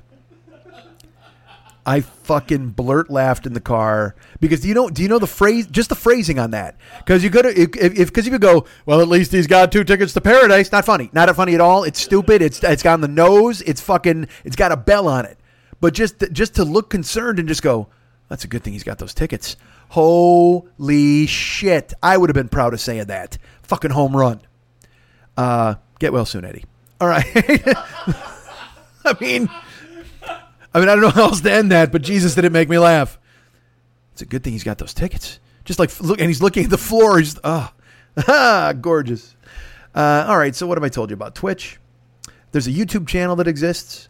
Go to our YouTube channel. Uh, and now with this OBS and all this other stuff all tricked out, hey, there might be some OBS stuff coming your way via YouTube. There might be more YouTube content. Possibly me discussing the retirement of, of football players, or or me talking about pro wrestling, or me talking about movies, or anything to avoid working. Jesus fuck. But please, if you subscribe to the YouTube channel, you will find them. They will come to you. They'll be delivered. You'll be alerted. And that's space uh, youtube.com slash the 40 year old boy. Uh, Or just go to YouTube and put in the 40 year old boy. You'll find my channel. And please subscribe because, again, it lets YouTube know that I'm a hitter. And uh, I have to start generating some content on there because I think I told you that I went in and they have demonetized like all of my videos. I don't know if it's because of the language in the podcasts or I I know some of it is because the music that is used in the podcast. And they were like, but I mean, it, a claim would be put in by like the Beatles, which made me laugh. I get, I think I talked about this on the show before. I got a fucking a claim has been put in by Apple Records on, uh, on behalf of the Beatles for the song you used in your thing, and I was like, that's worth the whole thing. I'm just, just to get a letter that says that. I'm more than happy to fucking get them to shut it down. Um, but I think it's more about the political talk or whatever. I don't know. Maybe somebody's actually listening to my shows and then fucking deciding I'm not to be monetized. Regardless, I need to start doing some YouTube videos that you know might go toward making uh, a contribution to me and my career. So please follow me at youtube.com slash the 40 year old boy because videos are a coming. Oh, oh, are they a coming? You can be a Patreon patron if you'd like. Go ahead and sign up at patreon.com slash Mike40YOB or just go to patreon.com and look for the 40 year old boy and you'll see my smiling dimpled mug right there along with Lil Schmitty and everybody, uh, all the other pals who are on this show. Go ahead and subscribe to that. Again, more videos coming. Uh, again, as I've mentioned, we are we are leaving I should and moving into I will. That's all happening in year 12. We're moving forward. 2020. I have plans. Look at me. I have actually I have actual plans. Like I'm sitting down making a schedule. That's right, me. Uh, and so hopefully you guys will be there to surf it with me and, and be around when I say those things. And if you want to become a Patreon patron and support this show, go ahead to patreon.com slash the 40 year old boy and look for me, find the page, subscribe, and uh, and I'll be very happy because you're keeping this show afloat. You're keeping all the things I do afloat. Uh, live stuff, which is coming, uh, the, the Twitch channel. Anything that every dollar you give keeps me out of the car for one minute, and that makes me happy. So thank you for thinking of me. Go ahead and do what you can to uh, keep this show moving forward and uh, keeping the podcast afloat, keeping Twitch afloat, keeping YouTube going. Uh, all of the all of the fucking gigs that we've got that we're juggling, the, the side hustles, everything comes under the umbrella of Mike Schmidt Incorporated, a subsidiary of Emerald Alawati LLC. Um, go to MikeSchmidtComedy.com. Go to the media page. Nope. Go to the merchandise page and then uh, click on, which is the Joe Business page, as you know. And if you click on, there's an Amazon link in there. Look, you're shopping at Amazon anyway. I, I know Jeff Bezos went to Burning Man or whatever the fuck, and we all hate him, but that's fine. He's a good guy. He's lovely. He's the richest man in the world. And if we want to make one, look, if we want to keep him the richest man in the world, we need to use this link. Jesus, and don't we want to? Go to MikeSchmidtComedy.com. And like I said, go to the merchandise page. There's an Amazon link. You're going to be shopping there anyway. Click through. It costs you nothing, man. And it brings me a couple of bucks. I get a spiff off everything that you buy. We get money. They get money. You get stuff. It's a perfect symbiotic relationship between me, you, and the richest man in the world. Look, think about that. When you were in high school, did you ever think to yourself, you know what? Someday I'm going to be in a threesome with a famous broadcaster and the richest man in the world. That never dawned on you, did it? And look at the fucking possibility. It opens up in front of you like a goddamn red carpet. It opens up in front of you like uh, like uh like one of the guys' butts in in uh, in Dave Roselle's future in Dares and Detentions. It's right there. That foyer is open for you to walk through, ladies and gentlemen. So please go ahead and the, uh, use the Amazon link. You're shopping anyway. Costs you nothing extra. Just five seconds to find the link at the Amazon or at the, at the MikeSchmidtComedy.com merchandise page and you will see right there it's the Amazon link. Click on it. We get money, they get money, you get stuff, and then you can tell everybody you had a threesome with a famous podcaster and Jeff Bezos. Look at that! Aren't you sore? You're so sore. Uh, thank you for supporting the show. Thank you for getting on board. Thank you for being uh, listening. I mean, again, I, as you know, as I as I said when I started this show, um, 11 years ago, I said, you know, the, the joke was, hey, you're the 40 year old boy. What's going to happen when you turn 50? And I said, if I'm doing the show when I'm 50, you just fucking put a bullet in my head. And here we are, 52 years of age, ending year 11, about to start year 12 in two weeks. And I, I have to tell you, uh, it's thanks to you. Thanks to everybody who listens. Thanks to these two guys who are here in my house right now, Ahmad and, and Jeremy. Uh, their generosity, their graciousness, their friendship, and uh, all of it it um, it it's it humbles me to know that these guys care enough to become not only become my friends but also to uh, support what I consider my life's work, uh, which is a, the work of my life. So uh, I'm glad that they're here. I'm glad that they help. I'm glad that you help. You help all the time through Patreon. You help through donations and things like that. Still some people through PayPal. Thank you so much for thinking of me. And, uh, I, you know, I, I can't say I never thought I'd get to year 12. I mean, I never fucking even thought in those increments. I never thought I'd get to age 50. I never thought, I didn't know if I'd do it. I, after episode seven, I didn't know if I'd do more. I didn't know when Lily left. I didn't know how this show was going to take shape. I didn't know what it was going to be or what it was going to wind up ending up being, you know, in the future, the past. I don't know. I had no clue. And you guys have constantly supported and uh, and we keep adding on. We've added on Twitch. We've added on all of these different bells and whistles and, and Patreon and uh, and I think I think year 12 is is um, you know, and again, I've said it before, words are cheap. But I I I think I'm in a good enough headspace to tell you that year 12 is going to be the best year of all of them because I have a real plan. I have a real plan of things to do starting in 2020. Um, it gives me a few months here at the end to kind of plot it out and make the actual arrangements. And then I, I think 2020 is going to be great. So I'm glad you guys are on board. I'm glad you followed along. And I will tell you this next week, not here, as always. Uh, I, I at the end of week 52, I tell you that you're not going to believe what you're going to hear next week, and I'm here to tell you again, specifically, uh, demonstrably, next week is uh, is just fantastic. I'm proud of the work I did in it. Uh, I know David's proud of the work he did in it.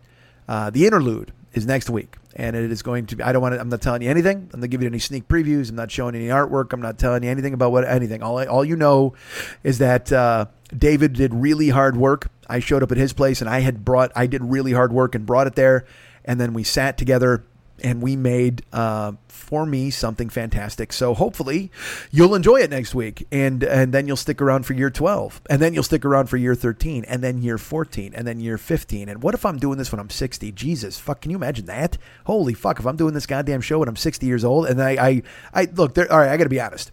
We know we can see the the what the world is doing. We know it's spiraling down the goddamn drain. I can only hope that the uh, the protection of of Emerald Alawadi LLC keeps me in business to the age of 60. I mean, that's eight years. It's a volatile place, the world. But I think these two guys, this is a meeting of the minds. This is two fellas who uh, who care enough about you guys. They didn't give a fuck about me, but they know how much you love me, so they're bringing me you. Look at that, right? How's how, how great is that philosophy? They don't they fucking don't like me at all, but they love you guys, and they know how much you love me, so they bring me you. Look at that. These two dudes, it's like superpowers. Fuck Kuwait and Seattle with a crazy ass Thor, Hulk, Captain America fucking wrist lock handshake, and the two of them with capes. Jeremy's wearing a cape right now as he hobbles around my goddamn house and spills crumbs and doesn't drink all of his water. What the fuck, man? If I give you a bottle of water, finish it. Don't fucking come to my house and try to get free water and then leave drops in the bottom. I recycle these bottles. I want to go there and see Javier look at me in the face and go, hey, que este mucho de agua. And I'll be like, yeah, no fucking kidding, right? The fucking guy came to my house. He left it in the damn bottle. And he's going to go, hey, no es bueno. I go, yeah, right. No es fucking bueno.